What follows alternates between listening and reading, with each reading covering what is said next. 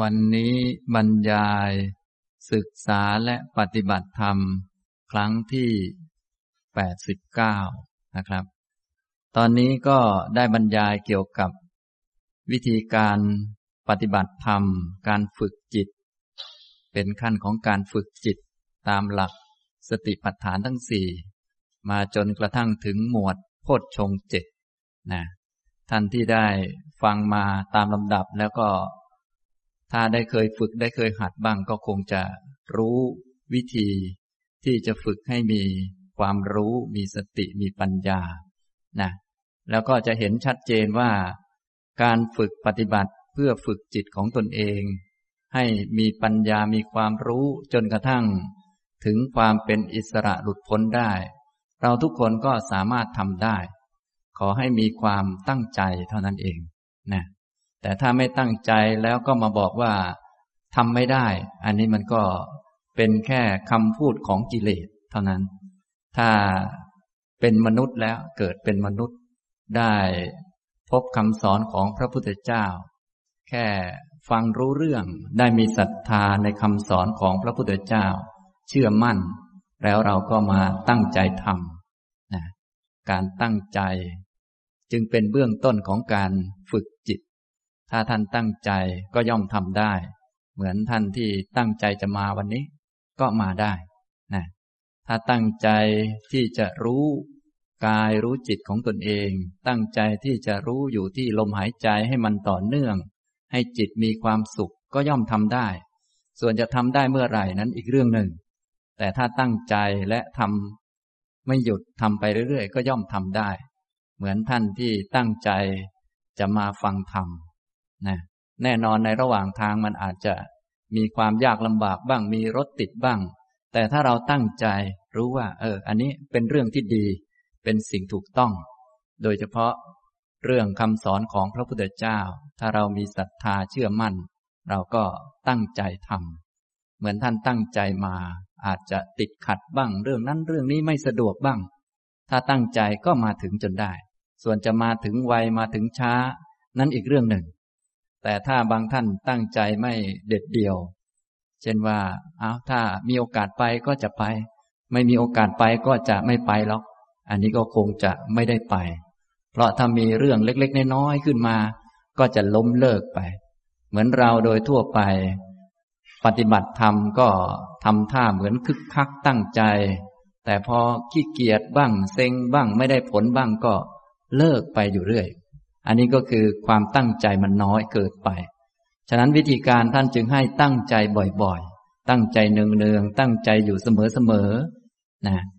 ฉะนั้นการปฏิบัติธรรมเป็นเรื่องของการทำอย่างต่อเนื่องทำไปเรื่อยๆทำไปไม่หยุด ได้มากได้น้อย อันนี้ไม่ใช่ประเด็นสำคัญ ดีหรือไม่ดีไม่ใช่ประเด็นสำคัญ ประเด็นสำคัญคือให้ตั้งใจ พอตั้งใจแล้วก็ให้มีความรู้ มีสัมปชัญญะ ไม่ต้องรู้อะไรมากหรอก รู้จักตัวเองนี่ และดีไม่ดีมันก็อยู่ที่ตัวเองนี่ นะ ตอนแรกก็ตั้งใจแล้วกลับมารู้ตัวเองก่อน รู้กายเดินยืนนั่งนอน อย่ามัวแต่ส่งจิตล่องลอยไปที่นั่นที่นี่ กลับมาที่ตัวเอง รู้ลมหายใจเข้า รู้ลมหายใจออก ดูกายเดินเท้าซ้ายเท้าขวา รับรู้ไป ต่อไปก็จะรู้จักดีไม่ดีก็อยู่ที่ตนเช่นเดียวกัน นะต่อมาก็เมื่อเริ่มมีปัญญาเพิ่มขึ้น ก็สามารถที่จะรู้จักตัวเอง ว่าประกอบไปด้วยกายด้วยจิต ดีไม่ดีอย่างไรก็จะรู้นะถ้าพอมีปัญญามากขึ้น เพิ่มขึ้นบ้างแล้ว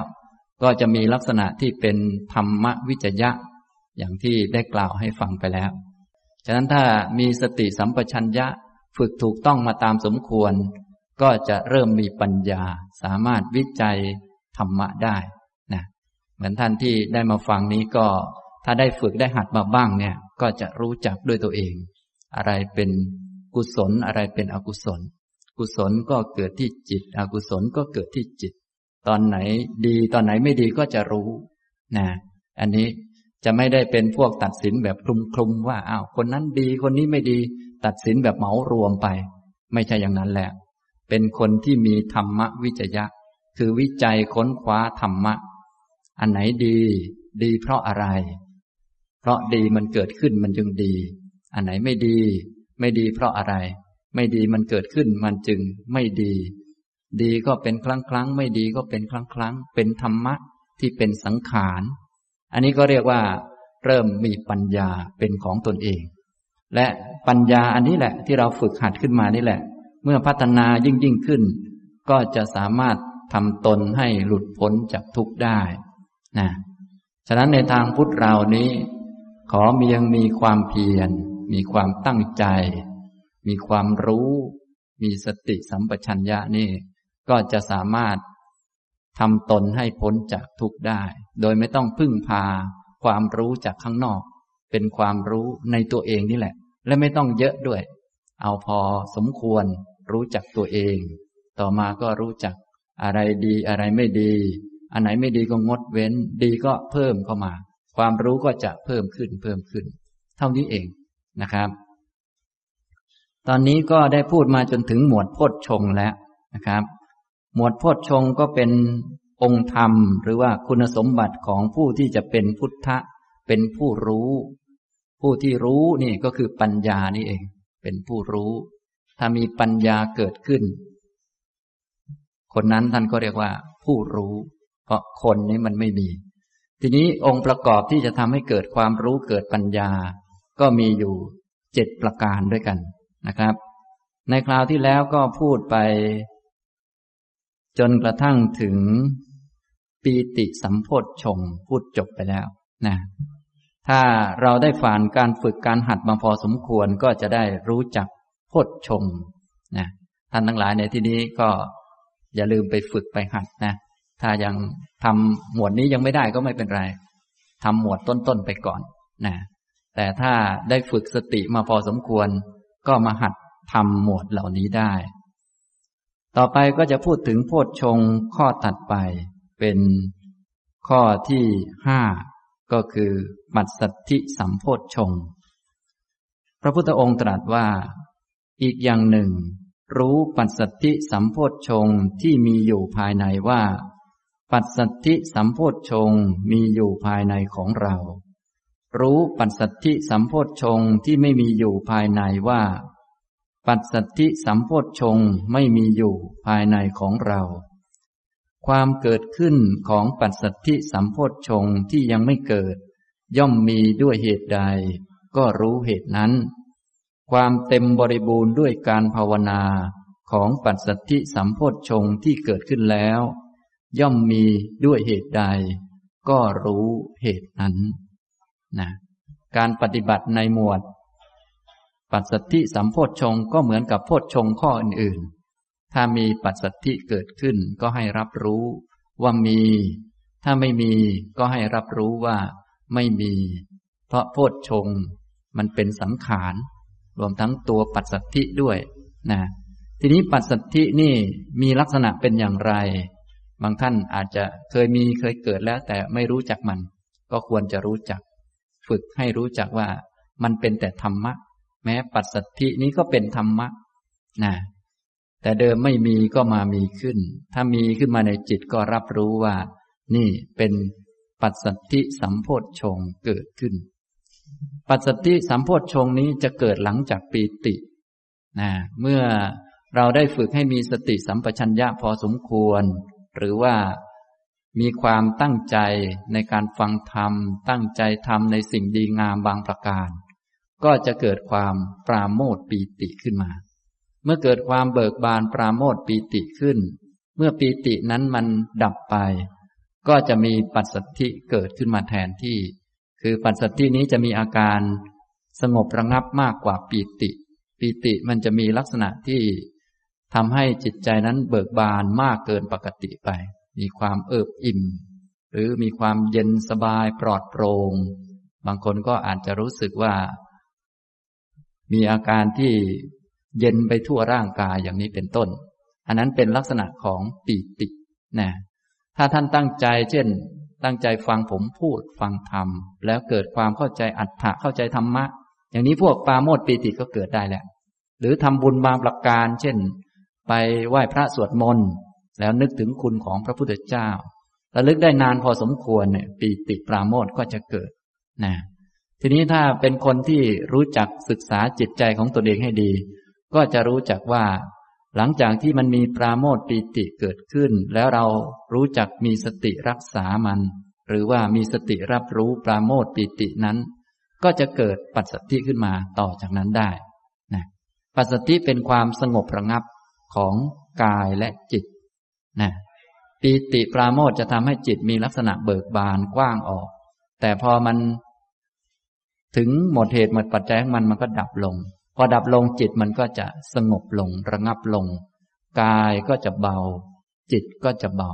เขาเรียกว่า ปัสสัทธิคือความสงบระงับ สงบระงับด้านกาย สงบระงับด้านจิต กายก็จะสบาย ระงับลง มือก็จะระงับลง แต่เดิมมือเคยปัดไปที่นั่นที่นี่ มันก็จะงับระงับลงมาอยู่กับตัว อันนี้ท่านเรียกว่า กายปัสสัทธิ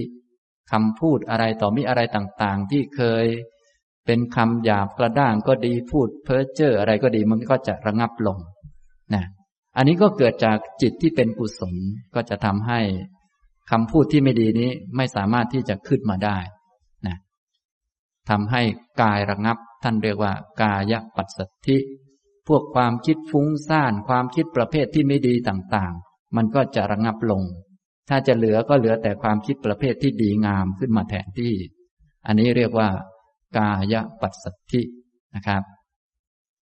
ทีนี้พอมีกายปัสสัทธิจิตมันก็จะระงับลงไปด้วย เพราะว่า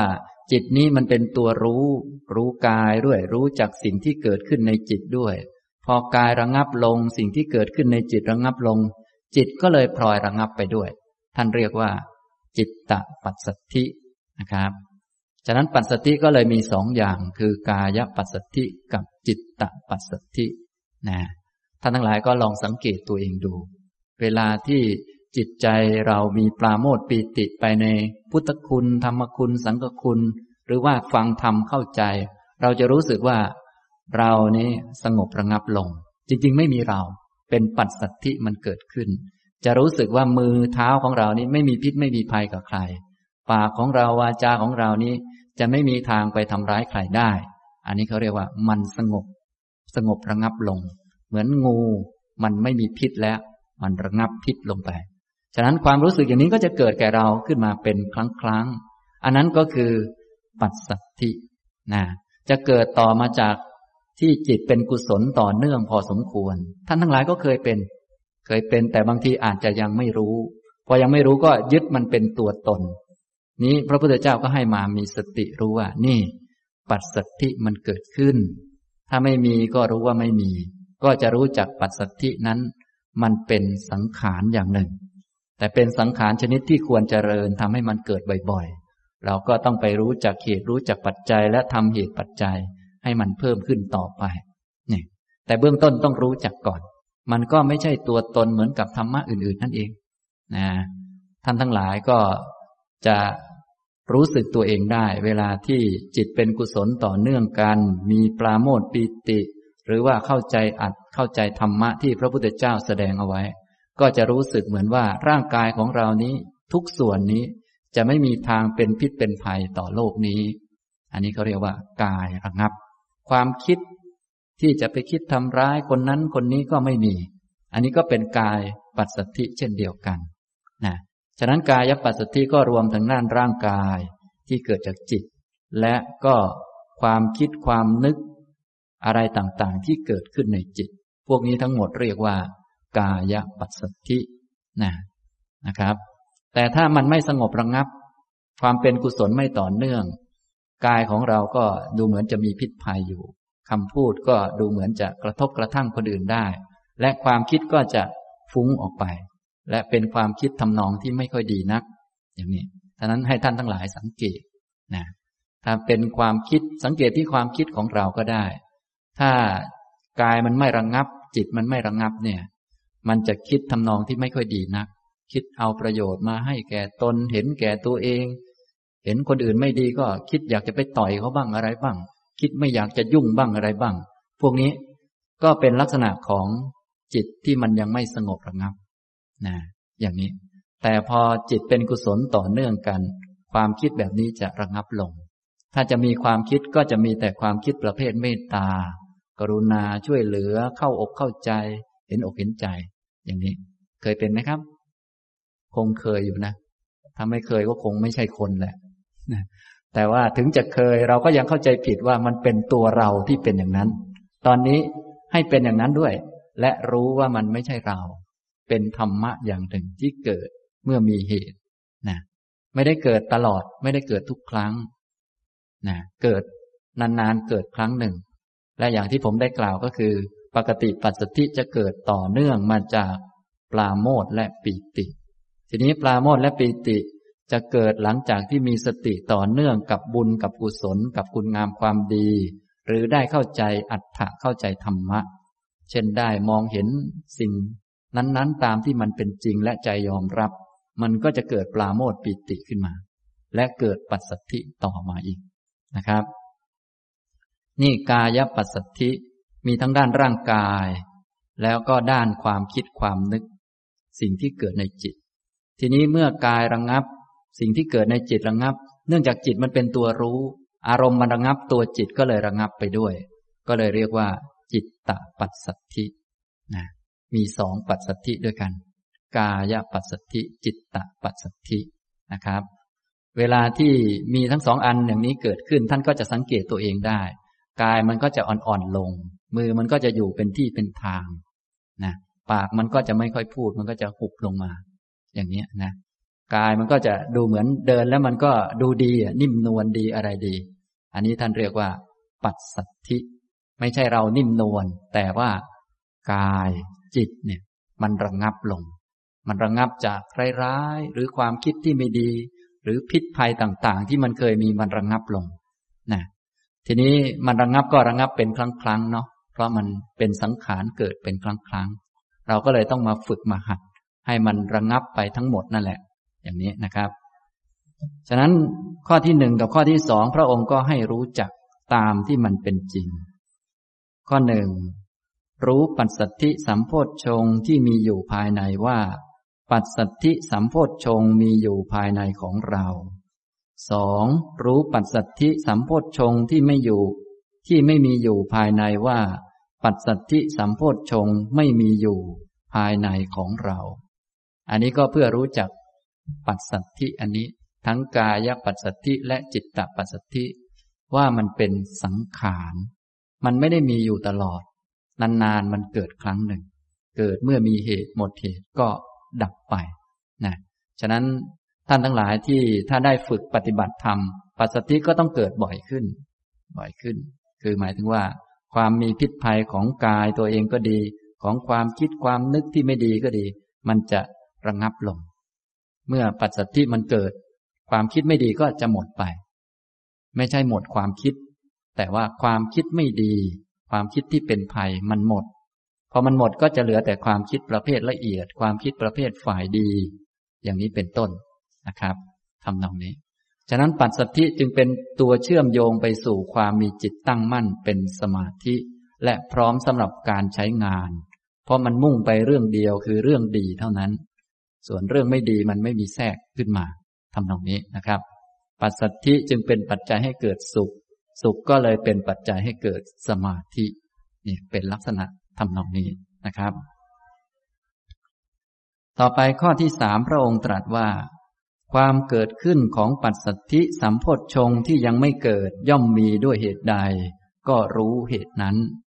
ที่สำคัญในการปฏิบัติทุกๆบวชก็คือความรู้ ทีนี้การจะรู้จักปัจสัทธิสัมโพชฌงว่ามันเป็นสังขารเกิดเพราะเหตุเพราะปัจจัย จะรู้ให้มันชัดก็ต้องรู้ปัจจัยของมันด้วย จึงจะเรียกว่า รู้ชัด รู้เป็นรู้ถูก ถ้าจะรู้จักแต่ตัวมันแล้วก็มาพูดเอาเลยว่าอ๋อนี่มันเกิดเพราะเหตุแล้วก็ดับไป จิตของเราเนี่ยมันไม่ได้เชื่อง่ายขนาดนั้น เหมือนกับท่านฟังผมพูดว่า เป็นสังขารเกิดแล้วก็ดับ ท่านเชื่อไหมครับ เชื่ออยู่ แต่แป๊บเดียวมันก็เอาอีกแล้ว เนี่ย ฉะนั้นการจะแก้นิสัยมันเนี่ย ทั้งๆทที่รู้ว่าเป็นสังขาร แต่แค่เห็นตัวมันนี่มันยังไม่พอ ต้องเห็นเหตุเห็นปัจจัย ท่านจึงเรียกว่า เห็นปฏิจจสมุปบาทจึงจะชื่อว่าเห็นธรรมะ และจึงจะเห็นอริยสัจได้ เราท่านทั้งหลายก็ฟังเรื่องอริยสัจมานาน แล้วก็เข้าใจด้วยก็รู้ด้วย แต่ว่าวิธีการที่จิตจะยอมรับเนี่ยการที่จะมีปัญญามันมีกระบวนการอยู่นะอันนี้ก็ต้องเข้าใจวิธี ฉะนั้นบางคนก็เห็นแต่ตัวมัน ก็เห็นมันเกิดเห็นมันดับอย่างนี้พอไหม ถ้ามันพอมันก็พอเหมือนกัน แต่โดยทั่วไปแล้วจะยังไม่พอ เพราะจิตเนี่ยจะยังไม่ยอมรับ ก็เลยต้องรู้จักเหตุปัจจัยที่ทำให้มันเกิด เหมือนเราจะรู้ว่าเราไม่มีจริง ๆ เนี่ย ก็ต้องรู้จักเหตุปัจจัยที่ทำให้เราเกิดมา มีเหตุมีปัจจัยอะไร ถ้าเหตุปัจจัยที่รู้มันน้อยอยู่ มันยังไม่ยอมรับก็ต้องรู้ให้มันเยอะๆขึ้น พอรู้จักว่ามันเกิดจากเหตุปัจจัยเท่านั้นแหละ ทุกอันเลย เกิดจากเหตุปัจจัย จิตมันก็ยอมรับได้ อย่างนี้เรียกว่า มีปัญญาเห็นธรรม เห็นปฏิจจสมุปบาทจึงชื่อว่า เห็นธรรมนะครับ ฉะนั้นในทุกๆ หมวดของสติปัฏฐานท่านจึง มาสรุปที่การเห็นธรรม เห็นธรรมทั้งภายใน เห็นธรรมทั้งภายนอก แท้ที่จริงแล้วไม่ต้องปฏิบัติถึงหมวดธรรมาก็ได้ ก็ได้ธรรมะอยู่แล้วโดยธรรมชาติ เพราะว่าแม้แต่หมวด ลมหายใจเนี่ย เมื่อดูลมหายใจเรียบร้อยแล้วเข้าใจมันแล้ว ว่าอ๋อมีแต่ลมหายใจมันเข้า มีแต่ลมหายใจมันออก เป็นส่วนหนึ่งของกายไม่มีตัวไม่มีตน ท่านก็ให้เห็นธรรมะ ก็คือเห็นเหตุปัจจัยที่ทำให้ลมหายใจมันเกิด ก็จะรู้จักลมหายใจว่าเป็นเพียงสักแต่ว่าลมหายใจจริง ๆ เป็นเพียงสักแต่ว่ากาย ก็การเห็นธรรมะเนี่ยเป็นการปฏิบัติหมวดธรรมานุปัสสนาแล้ว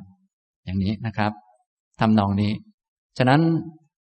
ท่านทั้งหลายก็สามารถปฏิบัติ หมวดกายาก็ได้ หมวดเวทนาก็ได้ พอปฏิบัติแล้วก็สามารถข้ามมาปฏิบัติหมวดธรรมานุปัสสนาได้เลย โดยการเห็นเหตุปัจจัยที่ทำให้เกิดสิ่งนั้นขึ้น เช่น ลมหายใจครั้งนี้มันสั้น สั้นเพราะเหตุปัจจัยอะไร เพราะจิตมันเป็นอย่างนี้อย่างนี้ ลมหายใจจึงเป็นอย่างนี้ โอ้ ลมหายใจนี่มันยาว มันเพราะอะไร เพราะจิตมันเป็นอย่างนี้อย่างนี้ลมหายใจจึงเป็นอย่างนี้ อันนี้ก็เรียกว่าปฏิบัติหมวดธรรมานุปัสสนา เพราะเป็นการรู้เหตุรู้ปัจจัยของตัวสิ่งนั้นๆ ที่เกิดขึ้น อย่างนี้เป็นต้นนะครับ เรื่องเกี่ยวกับผัสสะก็เช่นกัน เรื่องเกี่ยวกับเวทนาพวกนี้ดังนั้นถ้าเห็นโดยความเป็นเหตุเป็นปัจจัย เห็นเหตุที่ทำให้มันเกิดขึ้น ก็เรียกว่า เห็นธรรมะในธรรมะ เห็นธรรมะว่ามันเป็นธรรมะ ทีนี้ในการปฏิบัตินี้เราเอาสังขารมาเป็นอารมณ์ ธรรมะอันนี้ก็คือเป็นสังขาร เห็นสังขารว่าเป็นสังขาร ทีนี้จะเห็นสังขารชัด ก็ต้องเห็นว่า แต่เดิมไม่ได้มี มันมีเมื่อมันเกิด และไม่มีเมื่อเหตุปัจจัยมันหมดไปนะจะเห็นชัดว่า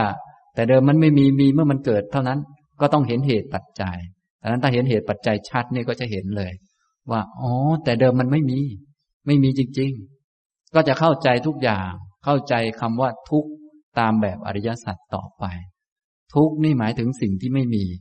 แต่มันก็มีเมื่อมันมีเหตุ เมื่อเหตุมันมีมันจึงมีขึ้น ความเกิดนี้ก็ยังไม่ได้มี พวกท่านนี้ก็ยังไม่ได้เกิดใหม่ แต่มันจะเกิดเมื่อมันมีเหตุเนี่ยแต่ถ้ามันหมดเหตุก็ไม่ต้องเกิด ทุกข์ก็เช่นกัน ไม่ใช่สิ่งที่มีตัวตน ไม่ใช่สิ่งที่มีเจ้าของ เพราะมันเป็นสิ่งที่ยังไม่ได้มีอยู่ก่อน มีเมื่อเกิดขึ้น เกิดขึ้นเพราะเหตุเพราะปัจจัย อันนี้เรียกว่ามันเป็นสังขาร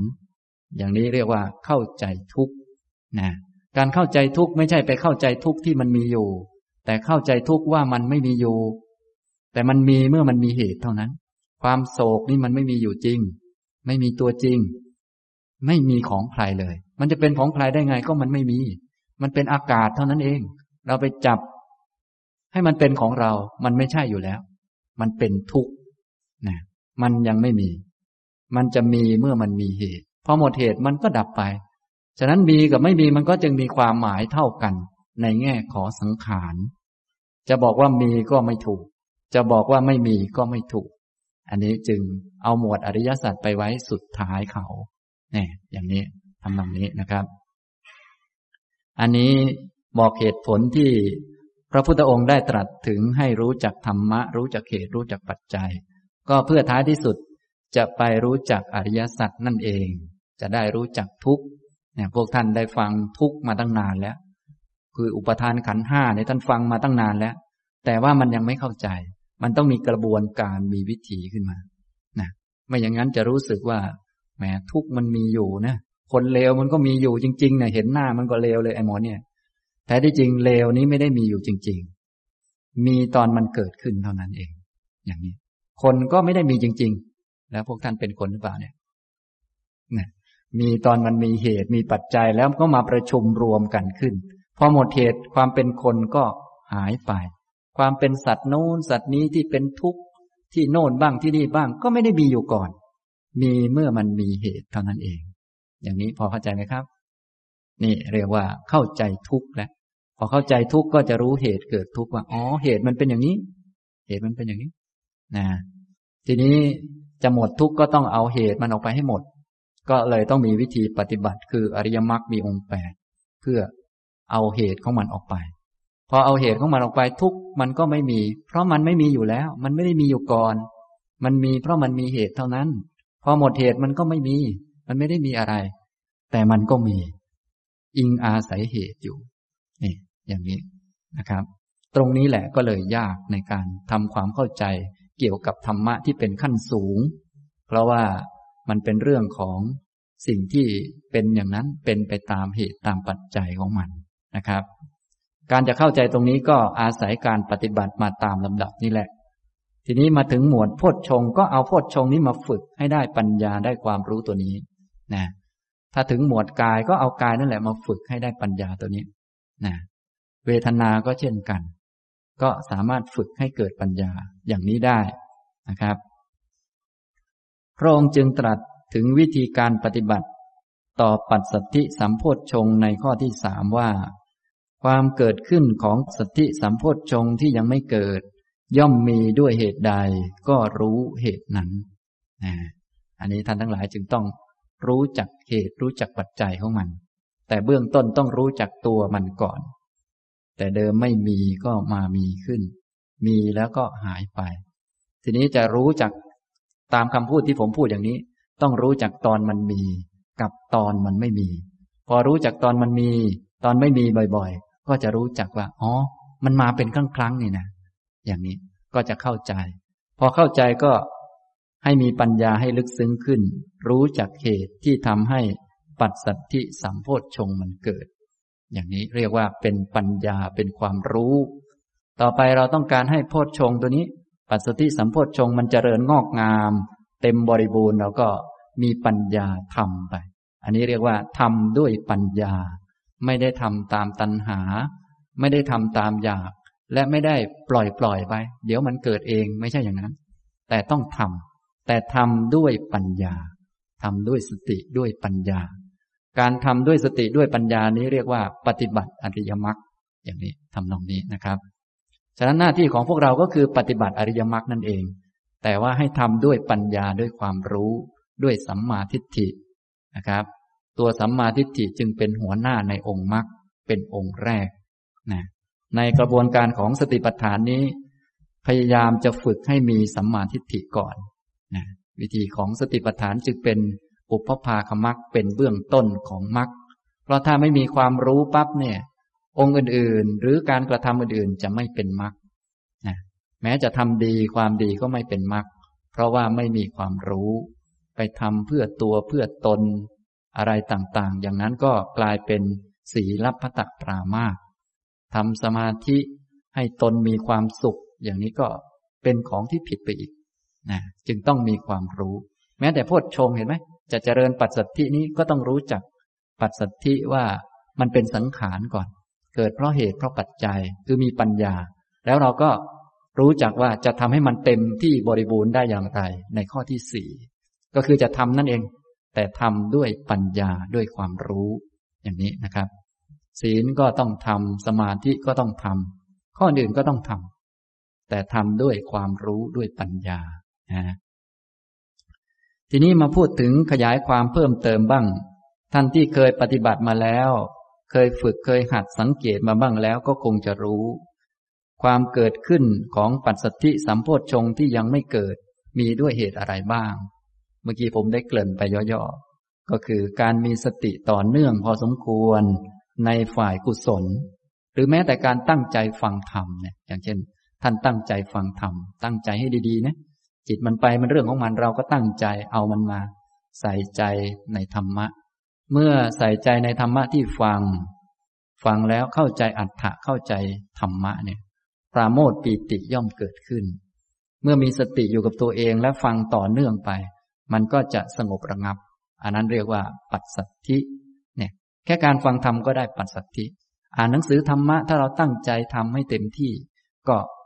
ย่อมได้ปัจสัทธินะครับ ฉะนั้นท่านทั้งหลายเวลาทำอะไรต่อมีอะไร ให้พยายามฝึกให้เกิดธรรมะฝ่ายตรัสรู้อันนี้คือฝ่ายโพธิอันนี้พยายามฝึก พวกเราโดยทั่วไปเวลาฟังธรรมะ บางทีก็เน้นไปเอาเนื้อหาบ้าง เน้นไปเอาถูกเอาผิดบ้างอะไรบ้าง ซึ่งอันนั้นไม่ค่อยมีประโยชน์นัก ให้เน้นมาที่ตัวความรู้ของตัวเองที่เกิดในจิตเนี่ยเน้นมาที่ตัวเอง ให้มันเราตั้งใจฟังตั้งใจจดเนี่ย ก็ไม่ใช่เพื่อจะเอาองค์ความรู้อันนี้ แต่เพื่อเข้าใจอัตถะเข้าใจธรรมะ เพื่อให้จิตมันอยู่ ให้จิตมันน้อมลงไปพอจิตมันอยู่น้อมลงไป แล้วมันเชื่อมโยงเรื่องกันได้ มันก็เข้าใจอัตถะธรรมะ ที่ต้องการคือปีติปราโมทในนี้ ไม่ใช่ต้องการตัวโน้นนะทำการงานก็เหมือนกัน จนกระทั่งต่อไปไปทำงานที่บริษัทต่างๆ เราก็พยายามทำให้มันดีทำเพื่อเอาอะไร เพื่อจะให้เห็นผลของความเพียรแล้วเกิดปราโมทปีติขึ้นมาเนี่ยบางคนก็จะเอาแต่เรื่องผลของงาน รีบทำให้เสร็จต่อไปจะได้รีบไปปฏิบัติ อันนี้เลยไม่ค่อยได้อะไรนะแต่ที่จริงถ้าเราทำเป็น ให้เราเน้นไปที่ธรรมะฝ่ายตรัสรู้ อย่างน้อยก็ให้ได้สติ ให้ได้ปัญญารู้จักอะไรควรอะไรไม่ควร อันนี้ต่อมาก็มีสติในการทำนั้นให้ต่อเนื่องกัน เพื่อเห็นคุณค่าของความเพียรเหมือนที่พระพุทธเจ้าสอนไว้ทำตามคำสอนของพระพุทธเจ้า ฉะนั้นวิธีการที่จะให้เกิดปราโมทปีติได้ไวก็คือ อย่างที่ได้กล่าวไปในตอนที่แล้ว คือนึกถึงพระพุทธเจ้าหรือนึกถึงคุณงามความดีต่างๆ เช่นคนที่เป็นภรรยาก็ดูแลสามีให้ดี เพราะว่าอันนี้แหละเป็นวิธีที่ได้ทำตามที่พระพุทธเจ้าสอนไว้ ส่วนสามีจะดีไม่ดีเราไม่เกี่ยว เขาจะเห็นด้วยไม่เห็นด้วยอันนั้นเราไม่เกี่ยวเราทำหน้าที่ พอทำหน้าที่ดีแล้ว ก็เกิดความเบิกบานปราโมทปัสสติก็เกิดได้แล้ว อย่างนี้พอเข้าใจไหมครับ ฉะนั้นการทำหน้าที่ของตนเองอย่างถูกต้องอย่างดี อันไหนไม่ดีก็งดเว้น นึกถึงคุณของศีลของตนเองที่รักษามาตั้งหลายอาทิตย์แล้ว ยังสามารถทำได้ ได้ทำตามคำสอนของพระพุทธเจ้า ฉะนั้นถ้าใส่ใจเป็นเนี่ยเราก็จะได้ธรรมะฝ่ายตรัสรู้ จากการทำงานในชีวิตธรรมดา จากการดูแลสามีดูแลลูกเนี่ยดูแลลูกเราก็ทำนะทีนี้เพื่อให้จิตมันเบิกบานได้ดี เราก็ไปเปิดดูหนังสือสักหน่อย ที่เกี่ยวกับพระพุทธเจ้าสอนไว้ เช่นว่าหน้าที่ของพ่อของแม่ต่อ ลูกทำอย่างไร เราก็พยายามทำอย่างนั้น พอพยายามทำอย่างนั้น แล้วตัวเองพอทำได้ ก็นึกถึง พอนึกถึงก็จะเกิดปราโมทปิติขึ้นมาง่าย แม้แต่เลี้ยงลูกเลี้ยงหลานก็ยังเกิดปราโมทปิติ เพราะได้ทำในสิ่งที่เหมาะสม ได้ทำสิ่งที่ถูกต้อง อย่างนี้ฉะนั้นพระพุทธเจ้าจึงแสดงไว้มากเรื่องเหล่านี้นะฟังธรรมเข้าใจอัตถะเข้าใจธรรมะ ก็เกิดปราโมทปีติ แม้แต่การพูดธรรมะเนี่ยสมมติท่านมีโอกาส ได้ไปบอกธรรมะแก่คนอื่น เราก็ตั้งใจเพื่อประโยชน์แก่คนอื่น ตั้งใจ ฉะนั้นถ้าตั้งใจมีสติดี ไม่ได้ต้องการไปพูดข่มใคร ไม่ได้ต้องการพูดเอาหน้าพูดกระทบกระทั่งใคร เราพยายามพูดในสิ่งที่ถูกที่ควรเหมาะสมตามธรรมะ พอพูดก็จะเข้าใจอัตถะว่าของไม่ดีก็ไม่ดีจริง ๆ ถ้าเราตั้งใจและเป็นคนซื่อตรงต่อธรรมะ เราพูดว่าอันนี้ไม่ดีความเข้าใจเราก็จะเพิ่มขึ้นว่า อันนี้มันไม่ดีจริง ๆ อันนี้ดี ความเข้าใจก็จะเพิ่มขึ้น พอเพิ่มขึ้น การพูดธรรมะก็เป็นเหตุให้เข้าใจอัตถะเข้าใจธรรมะ เกิดปราโมทปีติปัสสัทธิ อย่างนี้พอเข้าใจไหมครับ อันนี้ท่านจึงบอกว่า กายปัสสัทธิก็มีอยู่ จิตตปัสสัทธิก็มีอยู่ การใส่ใจในปัสสัทธิเหล่านั้นบ่อยๆ อันนี้จะทำให้ปัสสัทธิที่ยังไม่เกิดนี้มันเกิดขึ้น หรือเกิดขึ้นแล้วมันจะเยอะขึ้น ก็คือให้ใส่ใจบ่อยๆ ฉะนั้นท่านทั้งหลายอย่าลืมสังเกต ว่าอะไรทำให้ความสงบระงับมันเกิดขึ้น พิษภัยต่างๆ ในตัวมันหายไปหมดไปอะไรนะแล้วก็ไปใส่ใจอันนั้นแหละ แต่ละคนย่อมไม่เหมือนกันอันนี้เป็นเรื่องธรรมดา ท่านก็ไปใส่ใจ พอต่อไปมีโอกาสท่านก็ใส่ใจไปที่สิ่งนั้น ก็จะเกิดปราโมทปีติปัสสติขึ้นมา อย่างนี้นะครับ อันนี้ผมยกตัวอย่างท่านทั้งหลายก็จะได้พอรู้จักแนวทาง หรือว่า ท่านก็สามารถที่จะสังเกตตัวเองได้ ว่าอะไรที่ทำให้ปัสสติเกิดนะถ้าอย่างทั่วๆไป อย่างนอกๆหน่อยก็ เช่นว่าเราอาหารการกินนี่ก็คล้ายกัน ก็เหมือนกัน ทานอาหารชนิดที่ มันย่อยง่ายสักหน่อยหนึ่งพวกนี้กายมันก็จะระงับลงได้ง่าย จิตมันก็จะไม่ฟุ้งซ่าน แต่ถ้าทานอาหารประเภทที่ไม่ค่อยเหมาะสมกับร่างกายนัก กายมันก็จะหนัก จิตมันก็จะฟุ้งซ่านง่วงนอนอะไรไป อันนี้แบบนอกๆการแต่งกายอะไรก็เหมือนกันคล้ายกัน ถ้าแต่งกายให้เหมาะสมกับงานกับอะไรต่อมีอะไร เช่นไปงานศพเราก็แต่งให้คล้ายเขา โดยให้เกียรติเขา อย่างนี้ทำพ วกนี้ก็จะเกิดปัสสัทธิสงบระงับได้ง่าย แต่ถ้าตัวเองอ้าวฉันก็เป็นของฉันอย่างนี้พอไป มันไม่เหมือนคนอื่นเขานี่ จิตมันจะฟุ้งซ่านง่าย อย่างนี้พอเข้าใจไหมครับ อันนี้เอาแบบนอกๆแม้แต่อาหาร แม้แต่การแต่งกาย แม้แต่การเดิน การยืน การนั่ง การนอน การพูด ก็ทำให้เกิดสงบหรือไม่สงบได้นะการพูดเนี่ย ถ้าเราพยายามระมัดระวัง หัดพูดน้อยๆไว้ เวลาไปเจอไกลก็จะระงับสงบได้ง่าย แต่ถ้าเป็นคนพูดมากพูดเรื่องนั้นเรื่องนี้เยอะ มันจะเป็นยังไงครับ ก็คงรู้อยู่ อันนี้ก็จิตก็จะฟุ้งไปทางโน้นทางนี้ไม่ค่อยสงบ ไม่ค่อยระงับนะอันนี้ หรือแม้แต่การมาปฏิบัติธรรมทำความเพียร ก็พยายามวางจิตในการปฏิบัติ ทุกอย่างเป็นไปตามกรรม ให้มีความเพียรแบบปานกลาง แบบสายกลาง ความเพียรแบบสายกลางไม่ใช่เพียรกลางกลางแต่เพียรเต็มที่นั่นแหละ แต่รู้จักเขตรู้จักปัจจัย มันจะได้จะไม่ได้ก็วางใจนะบางคนนี่ก็เพี้ยนเกินไป เช่นว่าโอ้เราเพียรเยอะก็น่าจะได้เยอะ อันนี้ก็อาจจะจิตไม่ระงับนะอุตส่าห์ทำความเพียรเยอะแต่ไม่ค่อยได้รับประโยชน์ คือไม่ค่อยได้รับปัสสัทธิ ฉะนั้นให้เราเน้นให้ถูกที่ถูกตัวคือดังด้านความรู้เนี่ยให้เน้นทางนี้ ส่วนการกระทำอะไรต่อมีอะไรเนี่ย การทำงานทำหน้าที่ต่างๆ นี้เราต้องทำอยู่แล้ว ถ้าใส่ใจเป็นเนี่ยจะได้ความรู้ ถ้าใส่ใจเป็นจะไม่ได้ แม้แต่การเดินจงกรมนั่งสมาธิ ถ้าทำความเพียรตามใจกิเลสเกินไป ไม่รู้จักวางจิต ไม่รู้จักทำความเพียรให้มันเป็นกลางกลางไว้ ไม่รู้จักหลับ มันก็จะไม่สงบระงับเช่นกัน อย่างนี้พอเข้าใจไหมครับ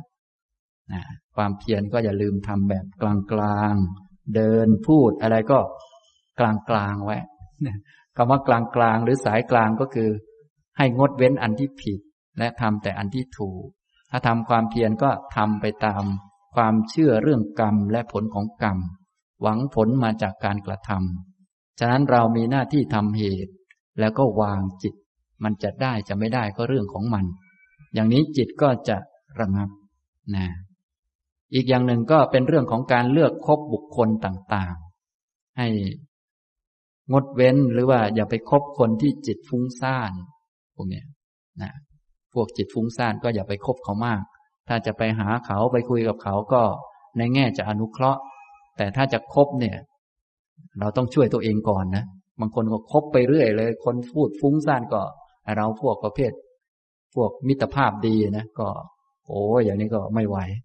ต้องรู้จักประมาณตัวเองด้วย ถ้าเราเก่งแล้วอันนี้ก็ไม่มีปัญหาอะไร แต่ถ้าเป็นช่วงเริ่มต้นของการฝึกนี่เราต้องรู้จักอะไรควรอะไรไม่ควร แน่นอนและเราไม่ควรรังเกียจคนอื่น ถ้าจะไปเพื่ออนุเคราะห์เขาอันนี้โอเคนะเขาฟุ้งซ่านเขาเป็นคนไม่ดีเราจะไปแนะนำเขา อันนี้ไม่มีปัญหาอะไร แต่ถ้า เป็นการครบพูดคุยอะไรต่อมีอะไรต่างๆ เนี่ย เราต้องรู้จักเลือก ต้องรู้จักเนี่ยการเลือกคบคน อย่าไปคบคนที่จิตฟุ้งซ่าน พวกจิตฟุ้งซ่านก็คือพอนั่งลงปุ๊บก็ เดี๋ยวคุยเรื่องนู้นเรื่องนี้ ไม่เป็นชิ้นไม่เป็นอันนะถ้าคนเป็นจิตไม่ฟุ้งซ่านเขาก็ต้องการคุยเรื่องอะไรก็บอกก่อนว่า จะคุยเรื่องนี้นะพอคุยเรื่องนี้จบก็จบไป อย่างนี้เป็นต้นนะมีการมีสติก่อน แล้วค่อยคิด ค่อยพูด ค่อยทำส่วนพวกฟุ้งซ่านเนี่ย มือก็จะอยู่ไม่เป็นสุข ปากก็จะอยู่ไม่เป็นสุข เดี๋ยวก็ทำโน่นเดี๋ยวก็ทำนี่สเปะสปะไปนะถ้าจิตของเรายังไม่มั่นคงเนี่ย เราไปคบคนแบบนี้ เราก็จะไปกับเขาด้วยนะอย่าไปคบคนจิตฟุ้งซ่าน ให้คบคนที่สงบระงับ กายระงับ จิตระงับ ไปใกล้ๆคนที่เขาระงับระงับไว้เราก็จะพลอยกับเขาไปด้วยเนี่ยอย่างนี้ อันนี้ก็เป็นวิธีการ เทคนิคต่างๆ เขาเรียกว่าเหตุปัจจัยนั่นเอง รู้จักเหตุ พระพุทธเจ้าสอนให้รู้จักเหตุ ความรู้นี้ก็คือปัญญา อย่างนี้พอเข้าใจไหมครับ ฉะนั้นท่านทั้งหลายให้มันสังเกตเหตุปัจจัย ที่ทำให้เกิดทั้งสิ่งที่ดี ทั้งสิ่งที่ไม่ดี ทั้งสิ่งที่ทำให้เกิดความรู้และทำให้เกิดความหลง พอรู้จักแล้วก็จะรู้ว่า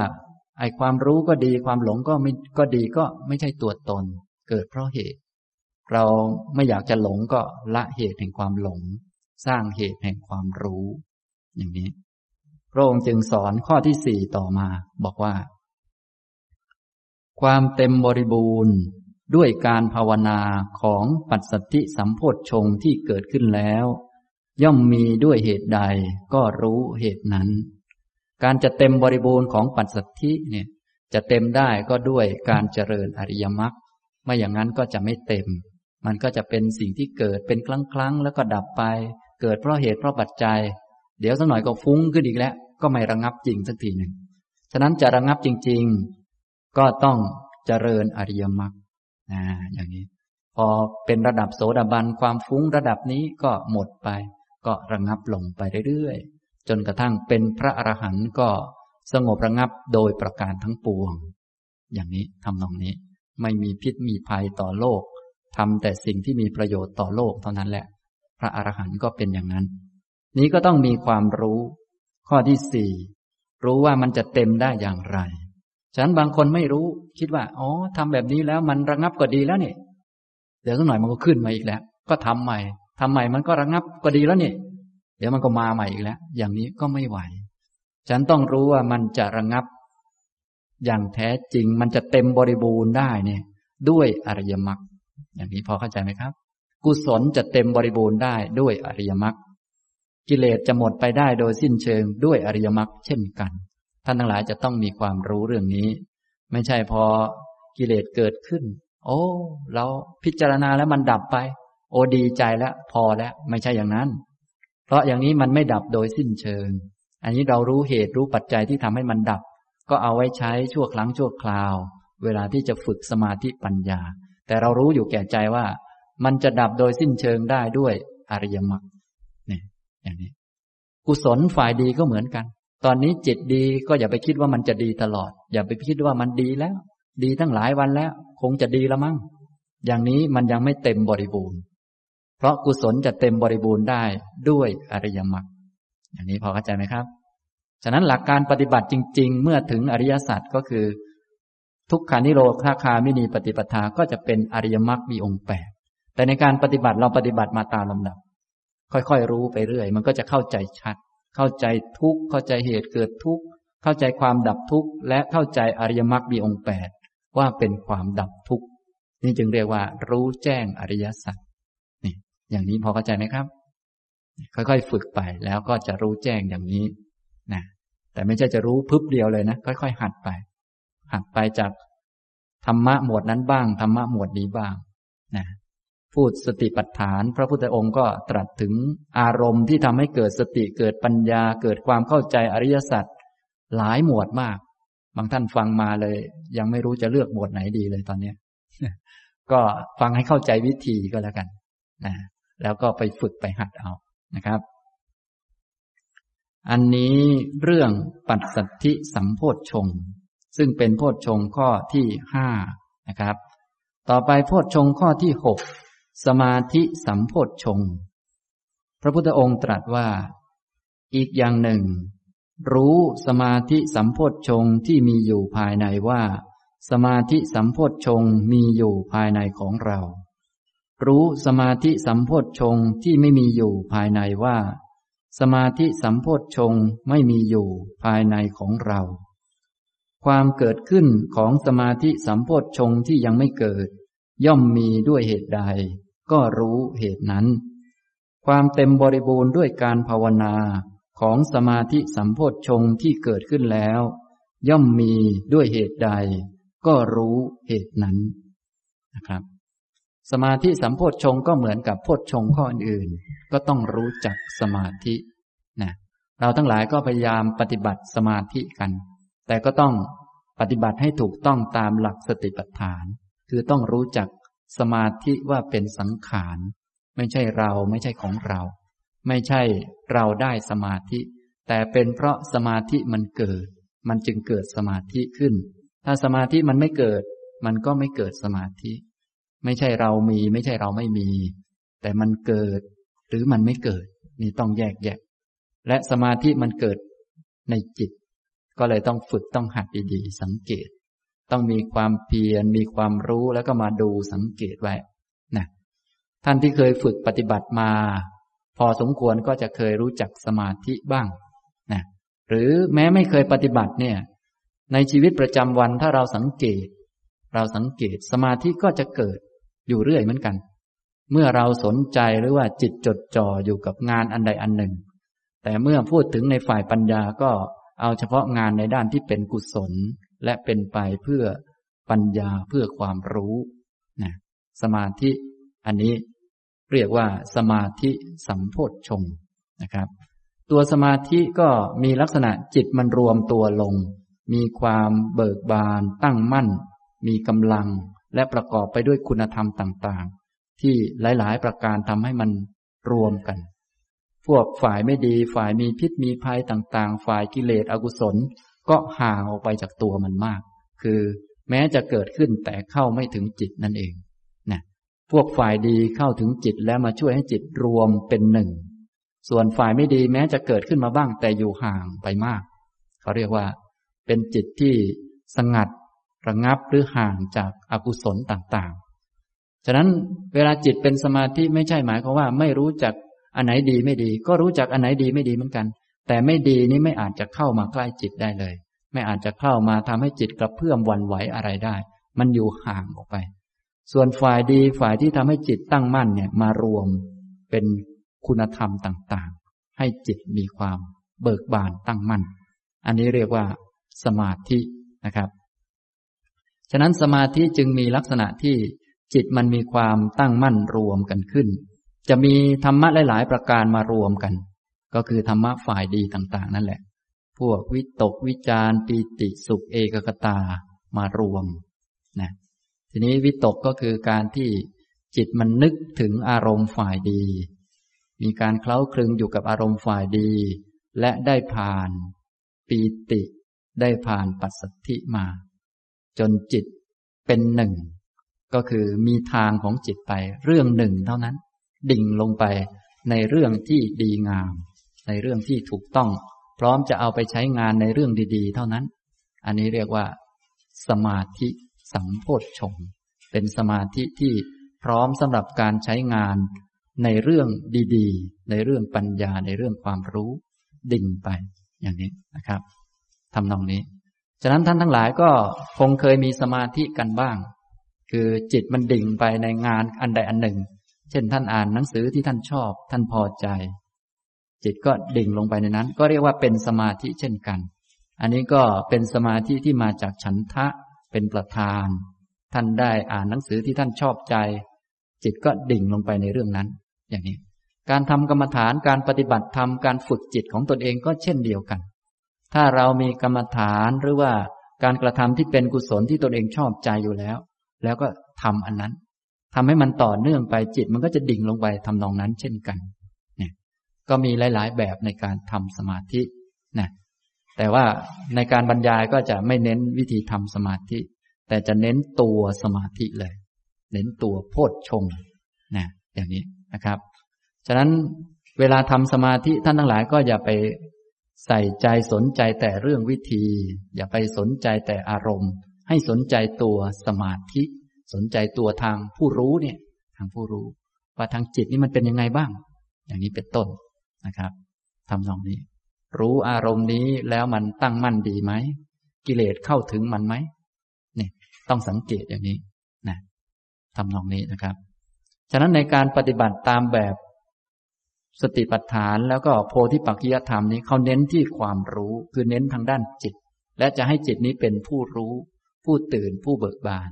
ไม่เน้นข้างนอกไม่เน้นอารมณ์ อารมณ์เป็นเพียงตัวกระตุ้นมันเฉยๆเน้นความรู้นะถ้าพูดภาษาเราง่าย ๆ ให้ย่อๆก็ว่า ปฏิบัติอะไรก็ได้ขอให้ได้ความรู้ อย่างนี้ แต่ว่าคำว่าอะไรก็ได้นี่หมายถึงคนรู้เรื่องนะ บางคนอะไรก็ได้เลยสเปะสปะไป มันก็ผิดอีกแหละนะอย่างนี้ ฉะนั้นคำพูดจึงอธิบายได้ไม่หมด แต่ว่าให้เรารู้จักว่าเราเน้นตัวทางนี้ ถ้าสติปัฏฐานก็เน้นความเพียรสัมปชัญญะสติ ส่วนอันอื่นเป็นตัวอารมณ์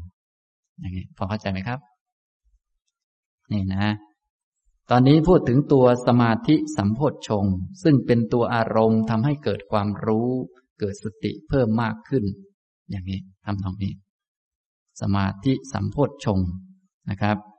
ข้อที่หนึ่งข้อที่สองก็เพื่อให้รู้จักสมาธิสัมโพธชงนั้นเป็นสังขาร เป็นสิ่งที่เกิดตามเหตุตามปัจจัย เหมือนกับสังขารอันอื่นๆนะครับ ฉะนั้นท่านจะรู้อะไรไม่ใช่ประเด็นสำคัญ ประเด็นสำคัญคือ ให้รู้จักมันว่ามันเป็นสังขาร การรู้จักมันว่าเป็นสังขารนี้ต่อไปเราจะรู้จักมันว่ามาจากเหตุจากปัจจัย การรู้จักมันว่ามาจากเหตุจากปัจจัย และหมดไปเมื่อหมดเหตุ อันนี้คือรู้ทุกข์ คือประเด็นคือเราจะเอาตรงนี้นะฉะนั้นไม่เกี่ยวกับอารมณ์หยาบอารมณ์ละเอียดอะไร เกี่ยวกับความรู้ตรงนี้ ฉะนั้นท่านที่แม้จะเป็นอารมณ์ในด้านหยาบหยาบเพราะตอนนี้พูดละเอียดแล้วนะบางคนอาจจะบอกว่าโอ้ทำไม่ถึงจะถึงแล้วเนี่ย ไม่เป็นไร ให้รู้จักวิธีก็แล้วกันนะจะอารมณ์หยาบก็ให้ได้ความรู้ จะอารมณ์ละเอียดก็ให้ได้ความรู้ ความรู้นี่สำคัญนี่พอเข้าใจไหมครับ อารมณ์หยาบก็ทุกข์เหมือนกันแหละ อารมณ์ละเอียดก็ทุกข์เหมือนกัน อย่างนี้ พอมาพูดถึงโพชฌงแล้วก็เป็นอารมณ์ละเอียดขึ้น บางท่านอาจจะ โอ้จะทำไหวหรือ อันนี้ ก็ไม่เป็นไร ให้จำวิธีไว้แล้วก็เอาไปใช้กับธรรมะอื่นๆได้นะครับ อย่างนี้ ข้อที่หนึ่งข้อที่สองก็เลยพูด แสดงให้รู้จักสมาธิสัมโพชฌงนั้นเป็นสังขาร มีอยู่ก็รู้ว่ามี มีอยู่ก็คือมีเมื่อมันเกิด ไม่มีก็รู้ว่าไม่มี คือ เมื่อมันไม่เกิดก็ไม่มี อย่างนี้พอเข้าใจไหมครับ มันมีตอนมันเกิด เกิดขึ้นแล้ว มันก็หมดไป มันมีมันไม่มีก็รู้นะฉะนั้นถ้าเรามีสติสัมปชัญญะดีจะปฏิบัติหมวดนี้เลยก็ได้ ก็น้อมนำจิตเข้ามาดูในจิตนี้ว่า อะมีสมาธิไหมตอนนี้ อ๋อไม่มี หรือว่ามี นี้ก็รู้แล้วว่า สมาธินี้ มันเป็นสังขาร มันไม่เกิดมันก็ไม่มี ถ้าเกิดมันก็มี อย่างนี้นะครับ ต่อไปประเด็นที่สามพระองค์ตรัสว่า ความเกิดขึ้นของสมาธิสัมโพธชงที่ยังไม่เกิดย่อมมีด้วยเหตุใด ก็รู้เหตุนั้นนะเพื่อให้รู้จักสมาธิสัมโพธชงว่าเป็นสังขาร ก็ต้องรู้จักเหตุ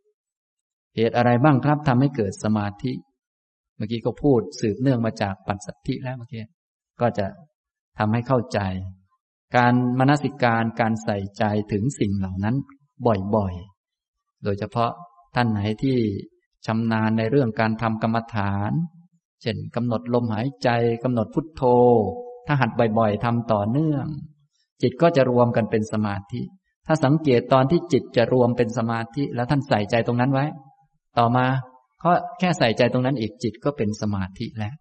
อ่าฉะนั้นต้องมันต้องมันสังเกตบ่อยๆ ว่าตอนจิตจะรวมกันให้มันเป็นยังไง อะไรทำให้มันรวม ต้องสังเกตนะพวกท่านก็เคยเคยมีสมาธิบ้าง แต่โดยส่วนใหญ่ไม่ค่อยได้สังเกต ส่วนใหญ่มีแต่ฟุกฟุกมันได้มา เลยไม่ชำนาญสักทีหนึ่งพอจะเอามาใช้ประโยชน์เลยไม่ค่อยได้เรื่องเท่าไหร่นะฉะนั้นสมาธินี้มีประโยชน์ ทำให้เมื่อจิตเป็นทุกข์มากอะไรมาก บางทีเราไม่มีทางออกก็นึกถึงอารมณ์ นึกถึงนิมิตของสมาธิซะ ให้จิตมันไปเข้าสมาธิพักผ่อน พอพักผ่อนเสร็จแล้วก็ค่อยมาจัดการปัญหาด้วยปัญญา พักผ่อนไม่ต้องถึงกำนานก็ได้ห้านาทีสิบนาทีมันก็มีกำลังแล้ว ก็มาจัดการเรื่องต่างๆได้ ถ้าเราไม่รู้จักวิธีอย่างนี้ จิตก็ฟุ้งอยู่จะไปจัดการเนี่ย ยังรักยังชังอยู่จะไปจัดการเรื่องนั้นเรื่องนี้ โอกาสผิดพลาดมันก็มาก ปัญญาก็ไม่เกิด อย่างนี้พอเข้าใจไหมครับฉะนั้นต้องรู้เหตุรู้ปัจจัยดีๆทำก็จะได้ไม่สูญเปล่า เพราะเราทำนี่ คงเคยเดินจงกรมจนได้สมาธิมา แต่พอไม่เดินก็ไม่เคยได้เลย อันนี้ก็คือเราไม่สังเกตนั่นเอง ต้องสังเกตว่า มันทำมีท่าไหนมันถึงรวมกันนะอันนั้นก็เรียกว่านิมิตของสมาธินั่นเองนะครับ วิธีการที่จะทำให้เกิดสมาธิก็ โดยอาศัยสงัดจากกาม สงัดจากอาสุรธรรมทั้งหลาย ให้มีสติต่อเนื่องกัน พอต่อเนื่องกันไปพอสมควรเนี่ย มันจะมีช่วงหนึ่งที่จิตมันเป็นสมาธิ ท่านจะต้องสังเกตแถวๆนั้นแหละ ต่อไปถ้าอยากจะเป็นสมาธิก็แค่นึกถึงตรงนั้น มันก็ได้แล้ว นี่พอเข้าใจไหมครับ ไม่ต้องไปเริ่มทำใหม่ เราทั้งหลายนี่ไม่ค่อยได้เป็นคนช่างสังเกตก็ รู้สึกว่าเคยเดินจงกรมแล้วได้สมาธิ พอวันหลังต่อมาจะทำสมาธิ ก็มาเดินจงกรมใหม่ก็กลับไปกลับมาอยู่ เนี่ยทำตรงนี้ แต่ถ้าคนทำเป็นเขาก็ อ๋อ เคยทำแล้วได้แล้วสังเกตได้ พอเดินปั๊บเขาก็นึกถึงตรงนั้นเลย ก็เดินแล้วได้สมาธิเลย มีสติเดินมีสมาธิเดินไปเลย พอเดินได้สักพักจิตตั้งมั่นดี มีกำลังก็พิจารณาธรรมะได้ อย่างนี้พอเข้าใจไหมครับนี่พระองค์จึงสอนให้ รู้จักเหตุรู้จักปัจจัยที่ทำให้เกิดสมาธิขึ้นนะรู้จักเหตุรู้จักปัจจัย แต่แน่นอนว่าสมาธิจะบริบูรณ์สมบูรณ์นี้ ต้องด้วยอะไรครับ ต้องด้วยอริยมรรคอีกแล้ว ไม่อย่างนั้นถึงแม้จะมีสมาธิตอนนี้รู้จักเหตุรู้จักปัจจัยทำเหตุทำปัจจัยให้มันเกิด แต่มันก็ยังไม่สมบูรณ์เพราะยังไม่มีอริยมรรคขึ้นมา อย่างนี้ อันนี้ก็ต้องเข้าใจ จึงมีข้อที่สี่ต่อมาเหมือนเดิม เหมือนข้ออื่น สมาธิสัมโพชฌงนี้เป็นธรรมะฝ่ายดี ธรรมะฝ่ายดีจะบริบูรณ์ได้ด้วยอริยมรรคหน้าที่ของเราก็คือรู้จักสมาธิ รู้จักเหตุที่จะทำให้มันเกิด เอามันมาใช้ให้เกิดประโยชน์ และต้องรู้ด้วยว่ามันจะบริบูรณ์ได้ด้วยอริยมรรคก็ไปเจริญอริยมรรคให้มันเต็ม ถ้าได้เป็นพระอนาคามีท่านก็เรียกมีสมาธิสมบูรณ์ อย่างนี้เป็นต้น นี้พอเข้าใจไหมครับ อันนี้ พระองค์จึงสอนไปตามลำดับนะไปตามความเป็นจริงของธรรมะนั่นเอง ความเกิดขึ้นของสมาธิสัมโพชฌงที่ยังไม่เกิดย่อมมีด้วยเหตุใดก็รู้เหตุนั้นสมาธินะ ก็มีตั้งแต่เหตุนอกๆเหตุนอกๆก็พยายามทำร่างกายให้สะอาดอย่างนี้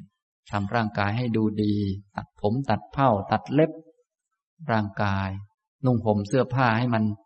ดีๆ สะอาดอย่างนี้เพราะว่าสิ่งภายนอกก็มีความสำคัญกับสมาธิเช่นเดียวกัน บางคนบอกว่าเอปฏิบัติธรรมะเนี่ยมันมันแบบไหนก็ได้หรอกมันอยู่ด้านจิต ใส่เสื้อซะเหม็นเลยอย่างเนี้ย มันจะเกิดสมาธิให้ไหม มันก็เป็นการยาก ฉะนั้นใส่เสื้อให้มันดูดีเรียบร้อย สะอาด ตัดผมตัดเล็บอะไรให้มันดี อันนี้ก็เป็นเหตุภายนอก เหตุนอกๆแม้จะไม่สำคัญมากแต่ก็สำคัญเหมือนกัน ฉะนั้นถ้าเป็นคนเรียบร้อยเนี่ย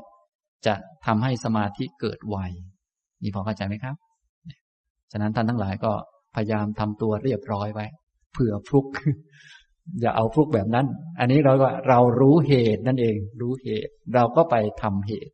นะอันไหนที่มันจะช่วยนะพระพุทธเจ้าจึง สอนเรื่องเกี่ยวกับการนุ่งการห่มอะไรให้มันเรียบร้อยไปที่ไหนต้องห่มอย่างไรอะไรพวกนี้แม้แต่พระก็สอนมากนะจะมาทำตัวสเปะสปะไม่ได้ เพราะว่ามันไม่เป็นฐานของสมาธิต้องทำตัวให้เรียบร้อย นุ่งห่มให้เรียบร้อย เล็บอะไรต่างๆ ต้องตัดให้ดีนะก็สอนพระมากนะพวกคารวะเราก็สอนเช่นเดียวกันนะครับ การงานก็ให้มันดีให้มันสะอาดพวกนี้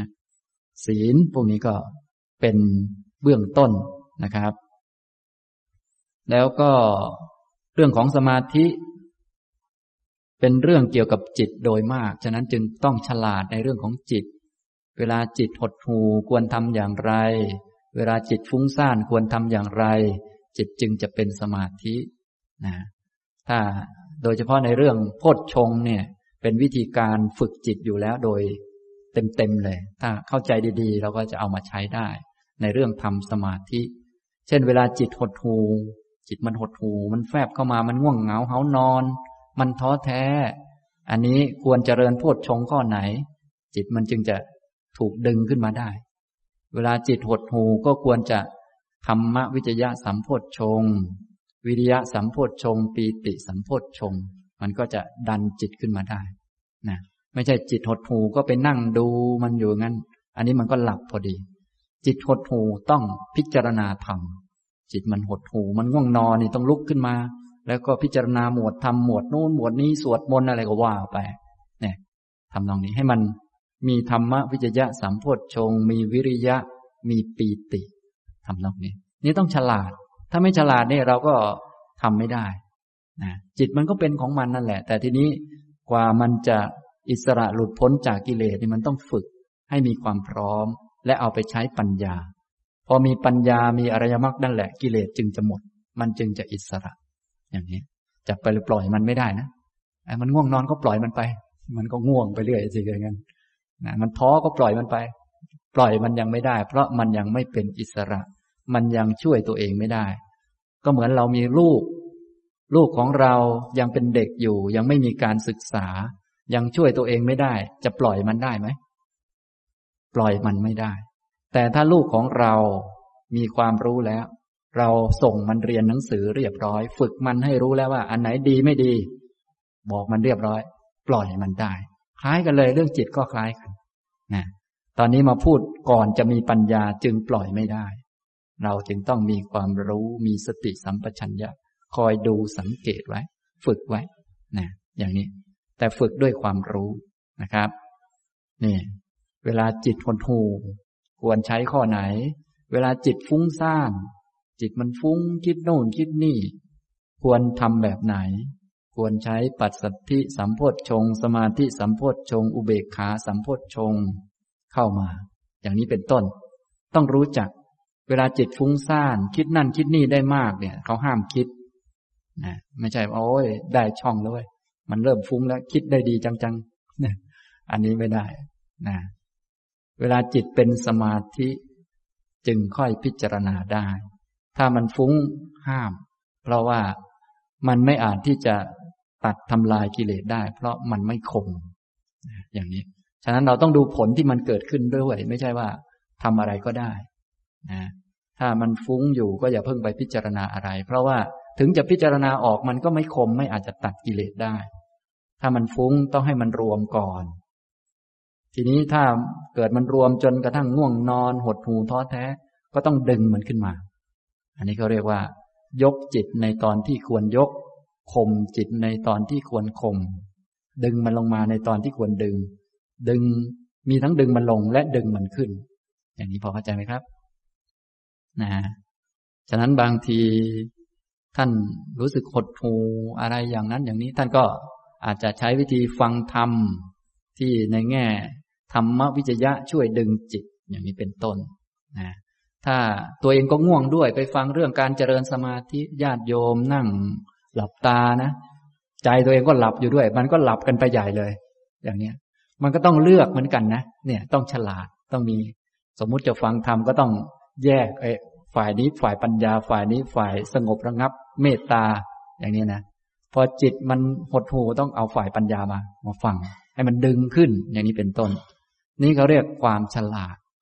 เนี่ยอันนี้คือความรู้นั่นเอง ความรู้นั้นท่านทั้งหลายจะต้องสังเกต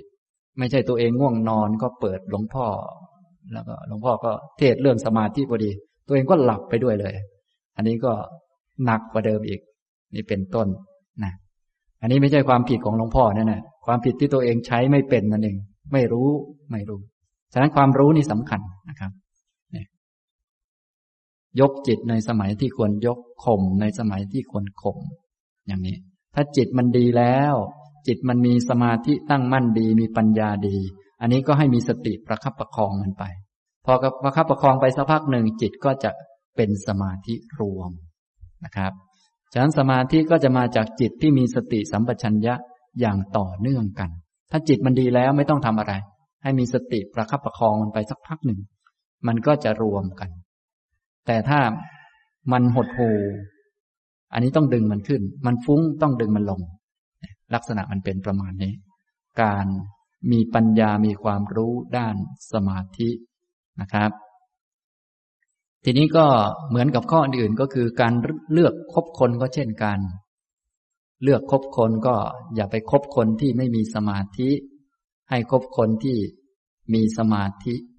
ยิ่งมีสมาธิดีก็ยิ่งควรครบ อย่างนี้นะครับทำนองนี้ นี้ก็เป็นเรื่องสมาธิสัมโพธชงนะข้อที่สี่พระองค์ตรัสว่า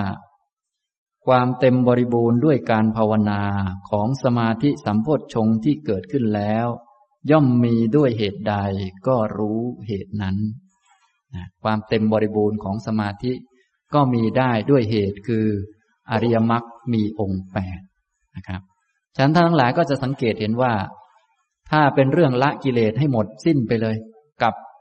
กุศลเต็มบริบูรณ์เนี่ยมีอันเดียวเท่านั้นคือ อริยมรรคมีองค์แปดนี่พอเข้าใจไหมครับชั้นหลักของพวกท่านถ้าเข้าใจอย่างนี้แล้ว เราก็ให้มีความรู้แล้วก็เจริญอริยมรรคไว้อย่างนี้ ส่วนในรายละเอียดปลีกย่อยเป็นประเด็นประเด็นไปเราก็ให้มีความรู้ในรายละเอียดไปด้วย ก็เพื่อเสริมความรู้ สัมมาทิฏฐิ สัมมาสังกัปปะ สัมมาวาจาไปเรื่อยๆ พอทำไปเรื่อยๆ อย่างนี้ก็จะได้เรื่องอริยสัจอย่างที่ผมกล่าว ต่อไปก็จะมีความรู้เรื่องอริยสัจแล้ว อย่างนี้พอเข้าใจไหมครับทำนองนี้นะ ต่อไปโพชฌงข้อสุดท้ายคือ อุเบกขาสัมโพชฌงพระพุทธองค์ตรัสว่า อีกอย่างหนึ่ง รู้อุเบกขาสัมโพชฌงที่มีอยู่ภายในว่า อุเบกขาสัมโพชฌงมีอยู่ภายในของเรา รู้อุเบกขาสัมโพธชงที่ไม่มีอยู่ภายในว่า อุเบกขาสัมโพธชงไม่มีอยู่ภายในของเรา ความเกิดขึ้นของอุเบกขาสัมโพธชงที่ยังไม่เกิด ย่อมมีด้วยเหตุใดก็รู้เหตุนั้น ความเต็มบริบูรณ์ด้วยการภาวนา ของอุเบกขาสัมโพธชงที่เกิดขึ้นแล้ว ย่อมมีด้วยเหตุใด ก็รู้เหตุนั้น อุเบกขาสัมโพธชงนะก็ต้องเข้าใจอุเบกขาก่อนนะพวกท่านก็คงเคยมีบ้าง แต่ว่าอย่างที่ผมกล่าวคือถ้าไม่สังเกต ก็จะไม่รู้จักอุเบกขาว่ามันเป็นสังขารเป็นธรรมะ ก็จะรู้สึกแต่ว่า เออเราเป็นอย่างนั้นเราเป็นอย่างนี้ ก็ไปยึดอุเบกขาเป็นตัวตนไป ฉะนั้นต้องรู้อุเบกขาว่าเป็นอุเบกขา รู้จักโพชฌงว่าเป็นโพชฌงรู้จักมัน ว่ามันเป็นสังขาร แต่ตอนนี้เป็นสังขารฝ่ายดีที่ควรเจริญนี่ก็ต้องรู้ลึกลงไปอีกนะทำนองนี้ ฉะนั้นสองข้อแรกก็เหมือนเดิมคือ ให้รู้จักอุเบกขาสัมโพธชงว่าเป็นสังขารมีก็รู้ว่ามี มันเกิดขึ้น ก็รู้ว่าเกิด มันไม่เกิดก็รู้ว่าไม่เกิดไม่มี ที่มันไม่มีนี้ ไม่ใช่เพราะมันไม่มี แต่เพราะมันไม่เกิด ที่มันมีก็ไม่ใช่เพราะมันมี แต่เพราะมันเกิดเนี่ยต้องเข้าใจ เมื่ออันนี้มีอันนี้จึงมีนี่เรียกว่าเห็นธรรมนั่นเองเห็นธรรมนะอย่างนี้ พอเห็นธรรมก็กระจายการเห็นธรรมออกไปเป็นเห็นอริยสัจนี่ทำตรงนี้นะครับ อันนี้ ทีนี้เพื่อให้ท่านจับตัวอุเบกขาได้ก็ต้องบอกลักษณะตัวอุเบกขาสักหน่อยหนึ่งพอจิตเป็นสมาธิตั้งมั่นพอสมควรและนานพอสมควรหรือบ่อยพอสมควร จิตเป็นสมาธิหรือรวมกัน บ่อย นานเหมาะสมพอสมควร สิ่งที่จะเกิดต่อมาหลังจากสมาธิ มีความรู้มีสมาธินั้นก็คืออุเบกขา ความที่จิตมีความพร้อมหรือเป็นกลาง ภาษาไทยเรานิยมแปลว่า จิตเป็นกลาง จิตเป็นกลาง อุเบกขา วางเฉย นิยมแปลว่าวางเฉย แต่วางเฉยในทางภาษาไทยจะมีความหมายในทำนองลบ เป็นคำลบ คือเฉยไม่ยอมทำเฉยคือเฉยเฉยเหมือนเหมือนพวกท่านคำว่านั่งเฉยเฉยคืออะไรครับ คือนั่งเฉยเฉยคือจะไม่ยอมทำอะไรนะแต่ว่าทางธรรมะเนี่ยคำว่าเฉยหมายของท่านหมายถึง พร้อมที่จะทำอะไรนะ ของพวกเราเฉยคือไม่ทำอะไร ไม่พร้อมจะทำอะไรคือเฉยแล้วพร้อมจะเฉย แต่ของท่านคำว่าเฉยของท่านเนี่ย หมายถึงพร้อมจะทำอะไร พร้อม พร้อมอยู่เสมอ คล้ายๆ มีสติสัมปชัญญะความรู้ตื่นตัวเต็มที่ พร้อมจะทำเรียกว่า อุเบกขา ก็คือเฉยเหมือนกัน แต่เฉยในทำนองพร้อมจะทำการ จะทำอะไรเมื่อเหมาะสม ของไม่ดีจะละอย่างไรก็พร้อมจะละ ของดีจะเจริญอย่างไรก็พร้อมจะเจริญ อันนี้ควรจัดการอย่างไรก็พร้อมจะจัดการถ้ามันสมควรจะจัดการอย่างนี้นะครับ นี้คืออุเบกขานะอุเบกขาถ้าว่าตามตามคำในภาษาบาลี มาจากคำว่า อุปะ แปลว่า ใกล้ชิด กับอิกขะ แปลว่ามองดู มองดูอย่างใกล้ชิด มองดู เห็นรู้จักตัว แล้วก็พร้อมจะทำการ ก็คล้ายๆกับ เราเลี้ยงลูก เราเลี้ยงลูก เราก็ปล่อยให้ลูกของเราเล่นไป แต่ก็พร้อม ดูอยู่ ดูอยู่ไม่ใช่ปล่อยเด็ก แต่ดูอยู่ ดูเด็กมันเล่น ดูเด็กมันเล่น คือถ้ามันเล่นตามปกติเราก็ก็ปล่อยมันนั่นแหละ ก็คือพร้อม พร้อมจะพร้อมจะทำอะไร ก็อยู่เฉยๆนั่นเอง แต่ดูมันอยู่ ดูมันอยู่อย่างใกล้ชิดไม่คลาดสายตา ทีนี้ถ้าเด็กมันเล่นดีแล้วอะไรแล้ว ไม่เป็นอันตรายก็ปล่อยมันไป แต่ถ้ามันจะตกน้ำเข้าหรือมันจะ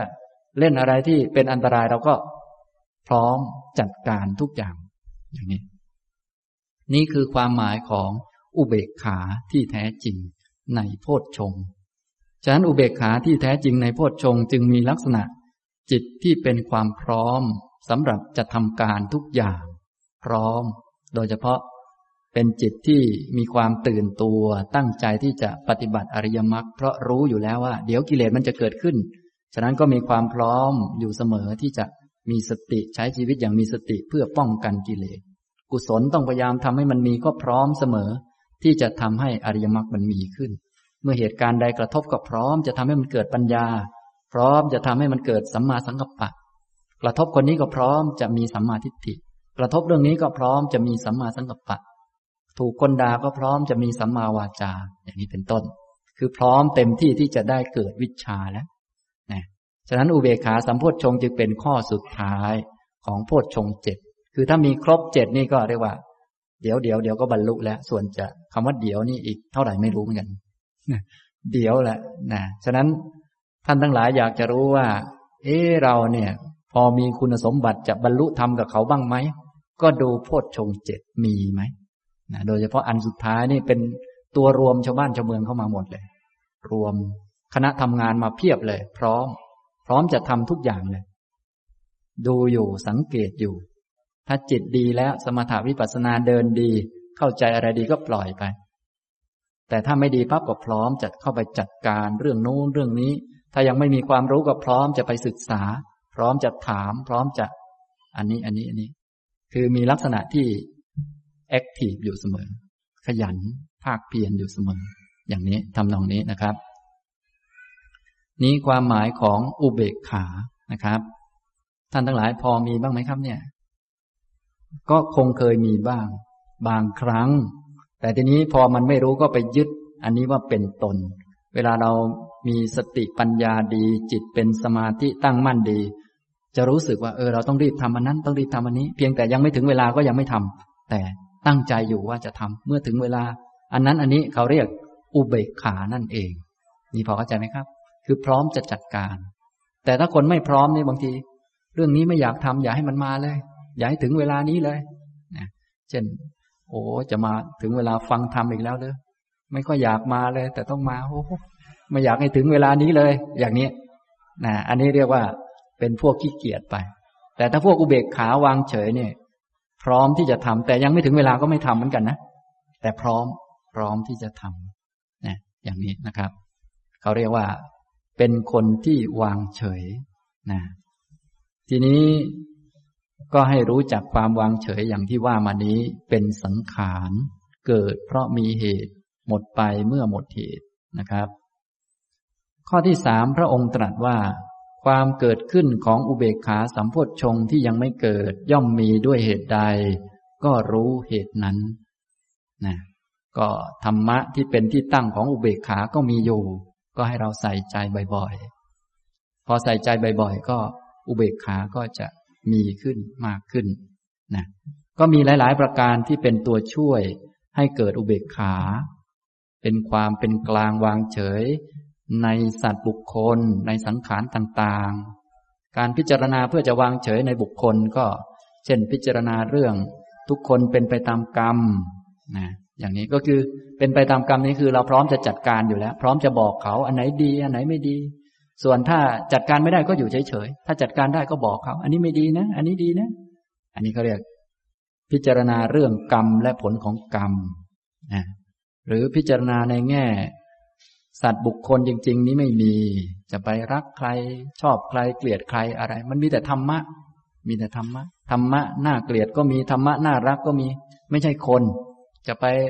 เกลียดธรรมะ ไปรักธรรมะมันก็ไม่ได้ มีแต่ธรรมะ อันนี้ก็เป็นตัวช่วยให้เกิดอุเบกขาพิจารณา เรื่องกรรมและผลของกรรม พิจารณาไม่มีสัตว์ไม่มีบุคคล พวกนี้ก็ช่วยได้ อันนี้แก้ความรักในสัตว์ในบุคคล ให้มีความวางเฉย ในสังขารก็เหมือนกัน ในวัตถุสิ่งของ ให้มีความวางเฉยในวัตถุสิ่งของ วัตถุสิ่งของต่างๆ ก็พร้อมจะเอามาใช้นั่นเอง แต่เมื่อถึงเวลา พร้อมจะจัดการ แต่ถ้าไม่วางใจเป็นกลางเนี่ย มันก็จะรักอันหนึ่งเกลียดอันหนึ่งชอบนั่นชอบนี่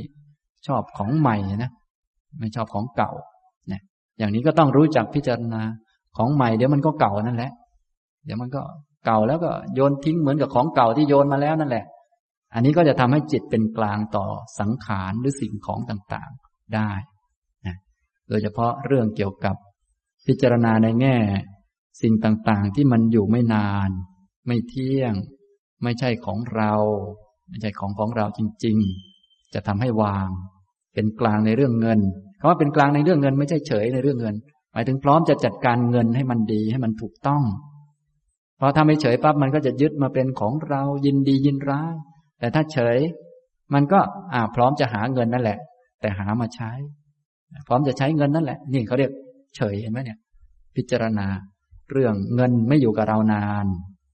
เรื่องสิ่งของต่างๆ ไม่อยู่กับเรานาน เอามันมาใช้ให้เกิดประโยชน์ ถ้าไม่ได้ใช้มันก็ไม่เกิดประโยชน์ก็ อย่างนี้เป็นต้น นี่พอเข้าใจไหมครับ วางเฉยต่อเงินหมายถึง พร้อมจะใช้เงิน และพร้อมจะหาเงิน แต่หาโดยถูกต้อง อย่างนี้พอเข้าใจไหมครับ หามาด้วยกำลังแขนเสร็จแล้วก็เอามาใช้ อย่างนี้อย่างนี้อย่างนี้ก็ว่าไป อันนี้แล้วว่า มีความเป็นกลางในเรื่องเงิน ไม่ได้เกลียดเงินไม่ได้รักเงินเนี่ยคล้ายๆ กับเรื่องสัตว์บุคคลก็เหมือนกัน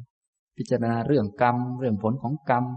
เรื่องสังขารก็พิจารณาเรื่องอยู่ไม่แน่ไม่นอน ไม่นานอย่างนี้เป็นต้น นี่อุเบกขาก็จะเกิดขึ้น การงานการเรียนหนังสือก็เหมือนกัน การฟังธรรมเนี่ยแม้แต่การฟังธรรมก็ ต้องรู้จักพิจารณา เรายังไม่มีความรู้ก็ต้องมาฟัง พร้อมจะมาฟังให้มันได้ความรู้ ไม่ใช่เกี่ยวกับอยากมาหรือไม่อยากมา ไม่ใช่อยากมาแล้วค่อยมา ไม่อยากมาก็ไม่มาหรอก แต่เรายังไม่มีความรู้ก็พร้อมจะมา พร้อมจะสอบถาม พร้อมจะศึกษา อันนี้เรียกว่า อุเบกขา นี่พอเข้าใจไหมครับ เนี่ยรู้จักพิจารณาสิ่งต่าง ๆ อย่างนี้อันไหนไม่มีประโยชน์ก็พร้อมจะละ อันไหนมีประโยชน์ก็พร้อมจะทำพร้อมจะจัดการ พร้อมจะดูแล อย่างนี้นะอุเบกขาเป็นอย่างนี้นะทีนี้ รู้จักพิจารณาแล้วต่อมาก็เหมือนกับข้ออื่นคือเรื่องเลือกคบคน เวลาคบคนก็ให้เลือกคบ อย่าไปคบคนที่จิตผูกพันในสัตว์และสังขาร ไปคบกับคนที่ ยึดถือกลุ่ม ยึดถือกกยึดถือพวกของตนทำเพื่อพวกตนอย่างโน้นอย่างนี้อะไรต่อมีอะไรพวกนี้ จิตของเขาไม่เป็นอุเบกขา เวลาเราไปคบกับเขาเป็นไงครับ จิตของเราก็ไปตามด้วยนี่ฉะนั้นอย่าไปคบคนที่จิตเขาไม่เป็นอุเบกขา ไม่เชื่อเรื่องกรรมและผลของกรรมเนี่ยจะทำให้เราลำบากนะแต่ถ้าจะไปอนุเคราะห์เขานั้นอีกเรื่องหนึ่ง แต่ถ้าตัวเองเนี่ยจะปฏิบัติเพื่อตัวเองนี่ต้องดู ดูความสามารถดูกำลัง อย่าไปคบคนที่ผูกพันในสัตว์ ในบุคคล ในกลุ่ม ในก๊กในพวก อะไรต่อมีอะไรต่างๆเนี่ยจะทำให้จิตเรานั้นเสียไป จิตมันไม่เป็นกลาง พอพูดไปพูดมาเรื่องกรรมและผลของกรรมก็จะหมดไป อย่างนี้ก็เสียแล้วนะไม่เป็นอุเบกขาแล้ว ไม่พร้อมจะทำอะไรแล้วอย่างนี้นะครับ ถ้าจะคบก็คบแต่คนที่ใจเป็นกลาง คนที่มีความตั้งมั่น วางเฉย อุเบกขาในสัตว์ในบุคคล ในสังขารทั้งหลาย คนที่ท่านเชื่อมั่นเรื่องกรรมและผลของกรรม คนที่ท่านกล่าวถึงสิ่งต่าง ๆ นี้ไม่ใช่ของเราเป็นของไม่แน่ไม่นอนอันนี้พอเราครบกับท่านเหล่านี้จิตเราก็จะค่อนข้างเป็นกลางขึ้นนี่พอเข้าใจไหมครับทำนองนี้ นี้ก็เป็นอุเบกขาสัมโพธชงเป็นข้อสุดท้ายนะนี่ก็ต้องมีความรู้ แต่ที่จริงที่ให้รู้อย่างนี้ก็เพื่อรู้จักว่าโพชฌงทั้งเจ็ดนี้ก็เป็นสังขารเป็นทุกข์นั่นแหละ เป็นสิ่งที่เกิดเมื่อมีเหตุหมดเหตุก็ดับ อย่างนี้เป็นรู้จักมันตามที่เป็นจริง ฉะนั้นตัวหลักสำคัญก็คือความรู้ แต่ความรู้จะมีต้องเป็นคนช่างสังเกต สังเกตเหตุ สังเกตผล รู้จักเหตุรู้จักผล ไม่ใช่รู้เยอะไม่เยอะหรอกไอ้ที่สำคัญคือตัวรู้ให้ตัวรู้มันอ้วน ตอนนี้จะพัฒนาความรู้ ให้ความรู้มันอ้วนขึ้น ก็ต้องอาศัย ดูสติ ดูธรรมะวิจยะที่มันเกิดเนี่ยอาศัยพวกนี้มาทำให้ความรู้เพิ่มขึ้น ให้อริยมรรคมันเจริญงอกงามขึ้น อย่างนี้นะครับทำนองนี้ อุเบกขาสัมโพธชงเต็มบริบูรณ์ได้ก็เพราะอริยมรรคเช่นเดียวกัน อย่างนี้นะครับ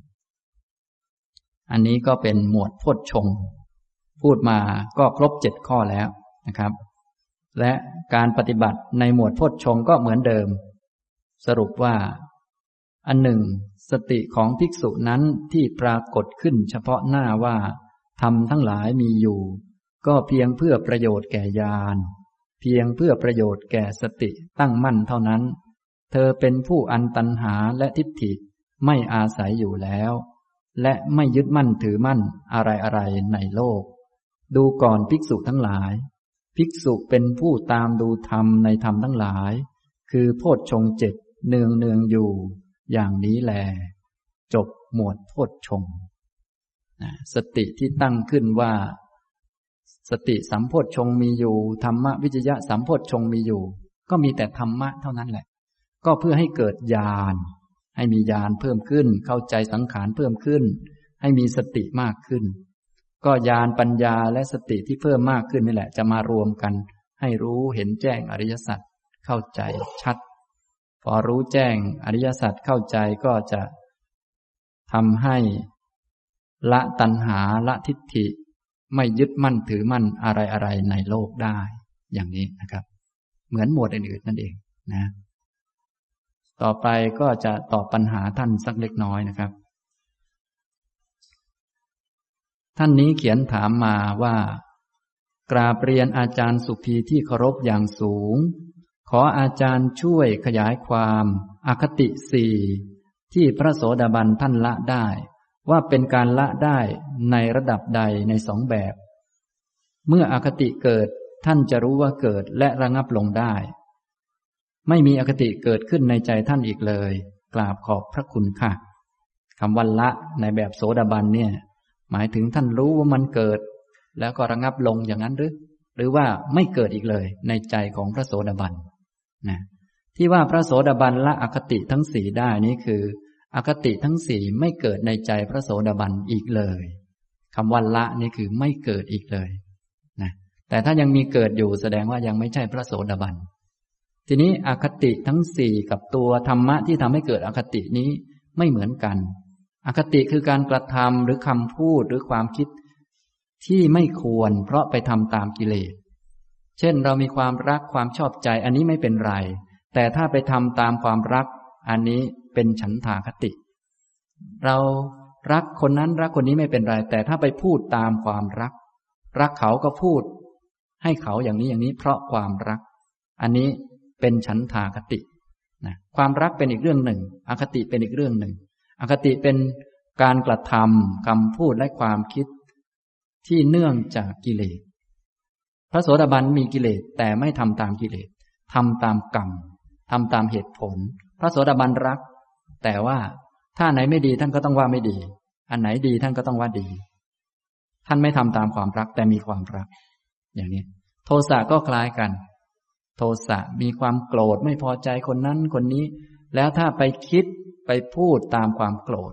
เช่นไอ้หมอนี่ไม่ชอบขี้หน้ามันเลย ขอให้มันตายไวกว่า สักหน่อย อันนี้ก็เป็นการคิด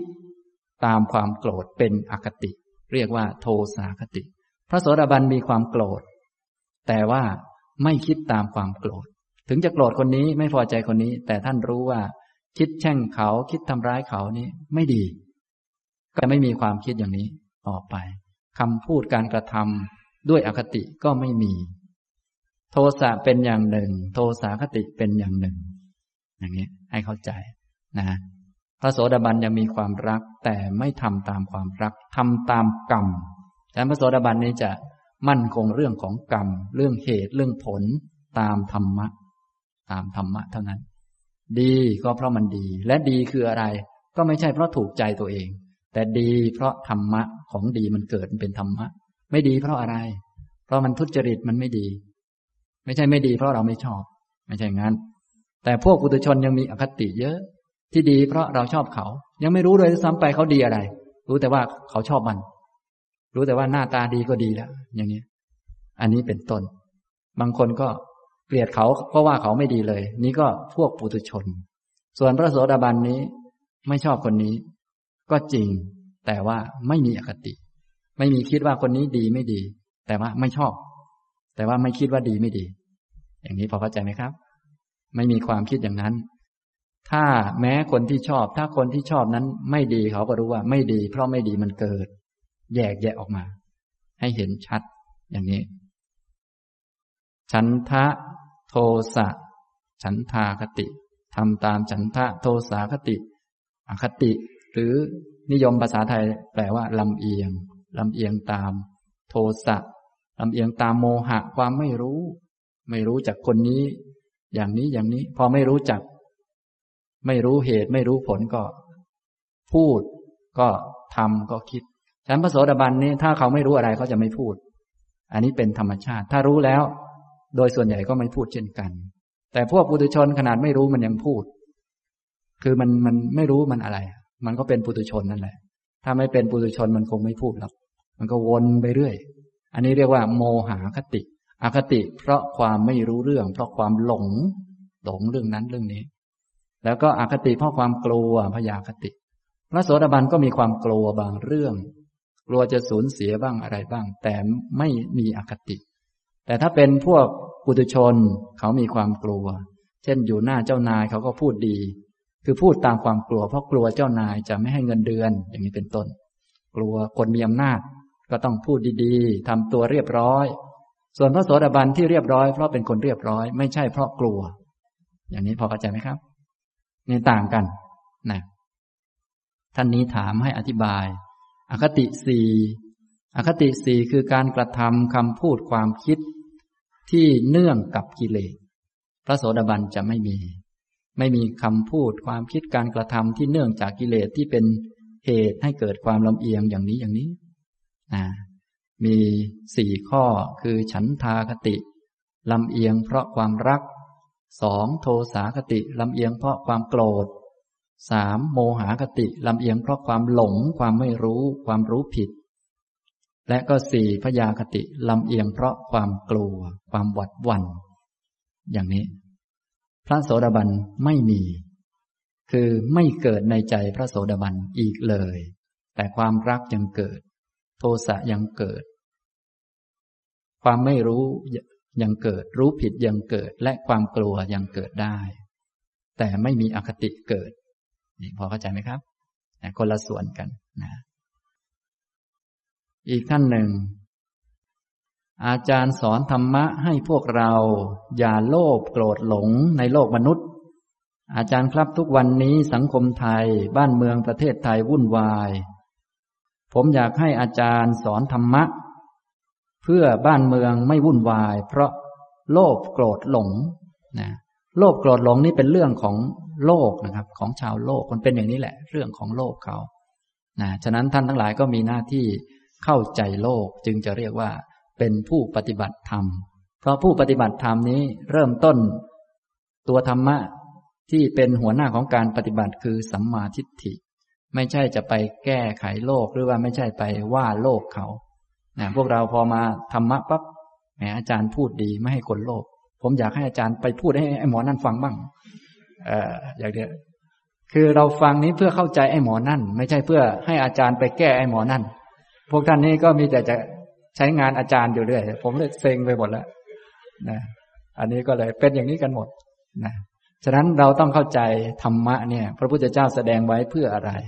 ก็เพื่อประโยชน์แก่เรานั่นเองเพื่อประโยชน์แก่ผู้ฟัง เขาไม่ได้ฟังก็ไม่ได้รับประโยชน์ ส่วนท่านที่ฟังต้องได้รับประโยชน์นะฉะนั้นประโยชน์จากการฟังธรรมะที่พระพุทธเจ้าแสดงไว้ ประโยชน์ในการนับถือพระพุทธเจ้าก็คือ จะได้เป็นคนไม่ทุกข์นั่นแหละ จะได้เป็นคนไม่มีปัญหากับชาวบ้านชาวเมืองเขา เริ่มต้นที่เข้าใจเขาพอเข้าใจเขาแล้วก็จะได้เข้าใจถูกต้องปฏิบัติถูกต้องทำตนให้พ้นจากทุกข์ได้ ให้พ้นจากโลกเป็นคนอยู่เหนือโลกได้ ทีนี้จะอยู่เหนือโลกได้ เพราะเข้าใจโลก ทะลุโลก แจ่มแจ้งโลก ไม่ใช่เพราะไปปฏิเสธโลกไปว่าโลก หรือเปลี่ยนแปลงโลกไม่ใช่อย่างนั้น เพียงแต่เปลี่ยนแปลงมุมมองของเราให้ถูกต้อง พอเปลี่ยนแปลงมุมมองให้ถูกต้องเป็นสัมมาทิฏฐิ ก็เป็นช่องทางของความคิด พอได้ช่องแล้วก็พยายามคิดให้มันถูกต้อง พอมีความรู้ก็ได้ช่องทางของการพูด การกระทำและการเลี้ยงชีวิตก็พยายามพูด กระทำและเลี้ยงชีวิตให้มันถูกต้อง พอเข้าใจถูกก็ได้ช่องของความเพียรที่ถูกต้องก็พยายามเพียรให้มันถูกต้อง พยายามฝึกตัวเองไป เท่านี้แหละก็พ้นจากทุกข์ได้แล้วนะครับ เอาละนะครับ บรรยายมาก็พอสมควรนะช่วงที่บรรยายก็เน้นไปในด้านความรู้นะช่วงสุดท้ายก็เน้นการมีสติมีสมาธิสักหน่อยนะให้ทุกท่านตั้งใจนั่งตัวให้ตรง กลับมารู้สึกอยู่ที่ตัวเอง มารู้สึกอยู่ที่ตัวเอง กายนั่งอยู่ให้รู้ว่า กายนั่งอยู่ ให้ทำความรู้สึกไปที่หัว หัวตั้งอยู่ไล่ลงมาที่คอ ก็รับรู้ถึงคอมีอยู่ ที่หลัง ที่ก้น ที่สัมผัสอยู่กับเก้าอี้ จะรับรู้มีความรู้สึก ไล่มาที่ขา จนกระทั่งถึงฝ่าเท้าที่เหยียบอยู่กับพื้น ก็ให้ทำความรู้สึกนะการทำความรู้สึกอย่างนี้ก็คือการตั้งใจ ให้มีความรู้ รู้อะไร คือรู้ตัวเอง ตั้งใจ พอตั้งใจแล้วก็ทำให้เกิดความรู้ขึ้น ตัวรู้รู้นี่ก็คือจิตที่ประกอบไปด้วยสติด้วยสัมปชัญญะ มันรู้